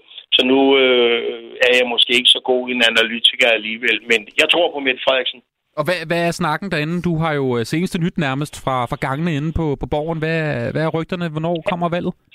Det kan, du, det kan jeg love dig for. Og sidst jeg var på Kanalcaféen her, det var for 14 dage siden, der sad jeg med to folketingspolitikere, og det var en meget interessant samtale, og den får du ingen detaljer fra. Så, så, så enkelt er det. Der er ingen, der ved det, og jeg bare siger, når hans engel ikke ved det, øh, og jeg ikke ved det, så er der ingen, der ved det. Det er et meget, meget, meget spændende valg, vi, vi står overfor. Og øh, der er ingen, der, der rigtig ved om... Øh, lad os tale flere om 14 dage, så ved jeg meget mere. Ja, du fedt spiller. Hvem er du, hvem, hvem er du på Kanalcaféen med fra Folketinget? Det, det er jeg lidt nysgerrig på. Hvem drikker du Ja, øh, bajer med? Det kan jeg godt forstå, du er. Men Bertel, Bertel Hårder? Hvem er det? Nej, nej, Ber- Bertel besøger man hjemme hvor, hvor, hjemme, hvor han bor, og der drikker man kaffe. Han er, han er jo et pænt ordentligt menneske, som kommer fra et højskolemiljø. Nej, jeg kunne ikke drømme om, det er jo en del af, af det er jo en del af den force, jeg har. Ja, ja, det er godt. Vi tager lige et, øh, et, et spørgsmål til her, og det, det er noget, som jeg tænker, du, det, det må du vide noget om. Jeg planlægger at skulle holde et brag af en temafest i min nye lejlighed, jeg lige er flyttet ind i, men jeg har brug for noget hjælp. Hvad er det for en temafest, jeg skal vælge? Du har garanteret været til en masse, Knud. Og hvad synes du i grunden om temafester? Er det ydt, eller er det fedt? Det, jeg har aldrig været til en temafest. Ah, hvad har? I, nej, men det, i, i hele mit liv, nu må du ramme, jeg er jo en gammel mand, Anders, for fanden. Vi holdt, vi holdt ikke temafester i, i, øh, i 70'erne, da, da jeg var ung. Vi, vi holdt øh, fester, som havde en sådan karakter, så det ville bringe mig om to-tre år i fængsel, hvis jeg begyndte at fortælle dig, hvad, hvad det handlede om. Men jeg ved ikke med, med temafester, vi skal være forsigtige i disse MeToo-tider.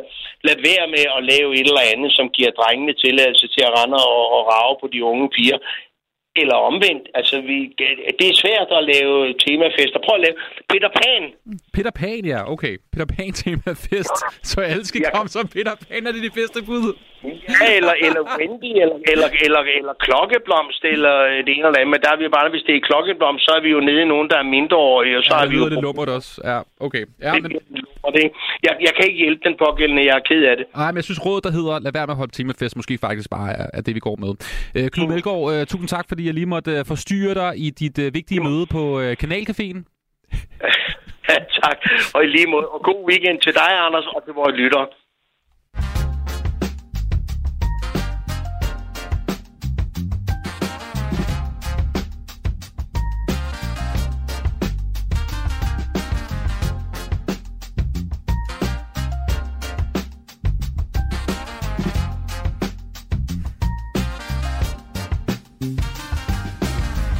SMS'en hedder altså 1424. Hvis du har et øh, spørgsmål til Knud Melgaard, så kan det være, at det er dit spørgsmål, jeg tager med i næste uge, når Knud Melgaard igen svarer på spørgsmål i sin helt egen brevkasse, eksklusivt her i fredagsmissionen på Radio 4. Redaktøren, altså som øh, har sin daglige gang inde på øh, Christiansborg, hvor han skribler.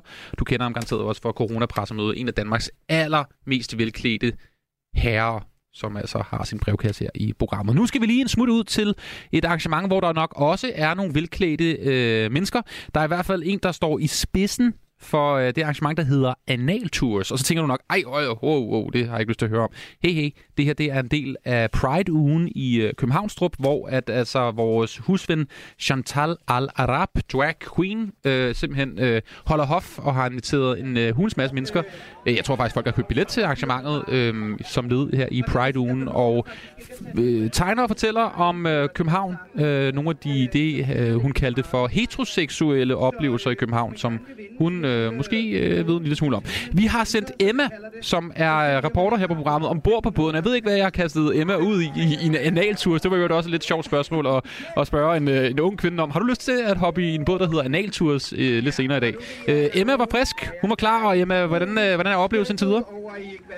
Jamen, jeg er jo ikke bleg for at tage en udfordring op. Og øh, jeg vil sige, for at bruge øh, Chantals ord, så har vi, øh, vi har fået vinket til en masse heteroer på vejen, og øh, vi dum, eller I, du dumper lige ned i øh, Chantals lotteri, som simpelthen er øh, ja, et lotteri, som vi kender det, men præmierne er eksklusive. Det handler om makrel, kan jeg se, hun er ved at, sælge lige nu. Øh, ellers er der også blevet delt øh, Jækkerborg ud og øh, pølser på glas. øhm, men udover det vil jeg sige, øh, der står øh, flere og flere tomme dåser rundt omkring, og øh, der bliver skålet med øh, de andre både, der sejler forbi, øh, og de mennesker, der går rundt op på broerne. Hvad er din fornemmelse, Emma? Hvad, hvad sker der så efter, at de kommer ind til kajen igen? Øh, Hvor, hvor, hvor tager folk hen? Hvad, hvad, hvad er ligesom stemningen? Skal de direkte i byen, eller er det lige hjem og vende? har vi en bog. Den er blevet Jeg øh, tror, at stemningen er at ramme øh, rådhuspladsen efter, at øh, de står af båden, fordi øh, for ligesom at øh, holde stemningen højt. Jeg ved, der er musik og øh, glade, der er musik og øl og glade mennesker derinde, så jeg tror, at øh, det er planen for de fleste at fortsætte derinde bagefter i hvert fald. Tusind tak, Emma, fordi du øh, ja, fortalte lidt om øh, analtours her i fredagsmissionen. Du må have en dejlig weekend, Emma. God weekend, Anders.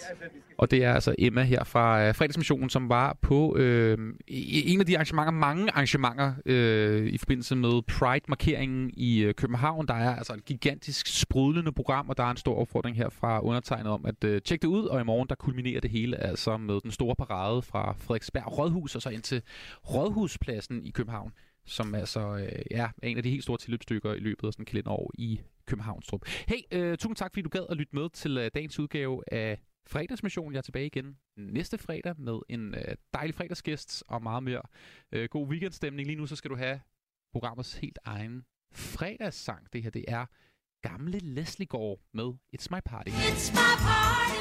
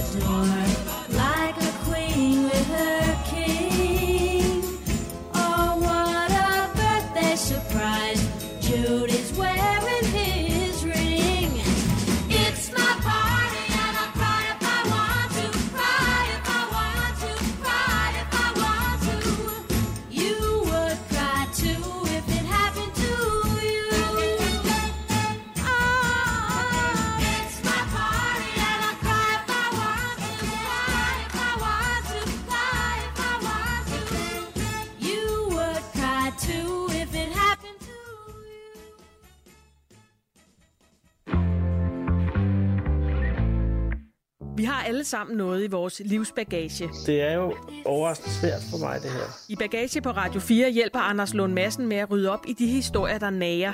Et venskab, der kørte skævt, eller et arvestykke, der forsvandt. Hvad skete der egentlig dengang? Hvorfor tænker jeg stadig på det, og hvordan får jeg fred? Lyt til Bagage i morgen 12.10 eller i vores app. Og det er det, det handler om. Sæt en lille smule bagage fra sig, så kan man gå lettere. Radio 4 taler med Danmark.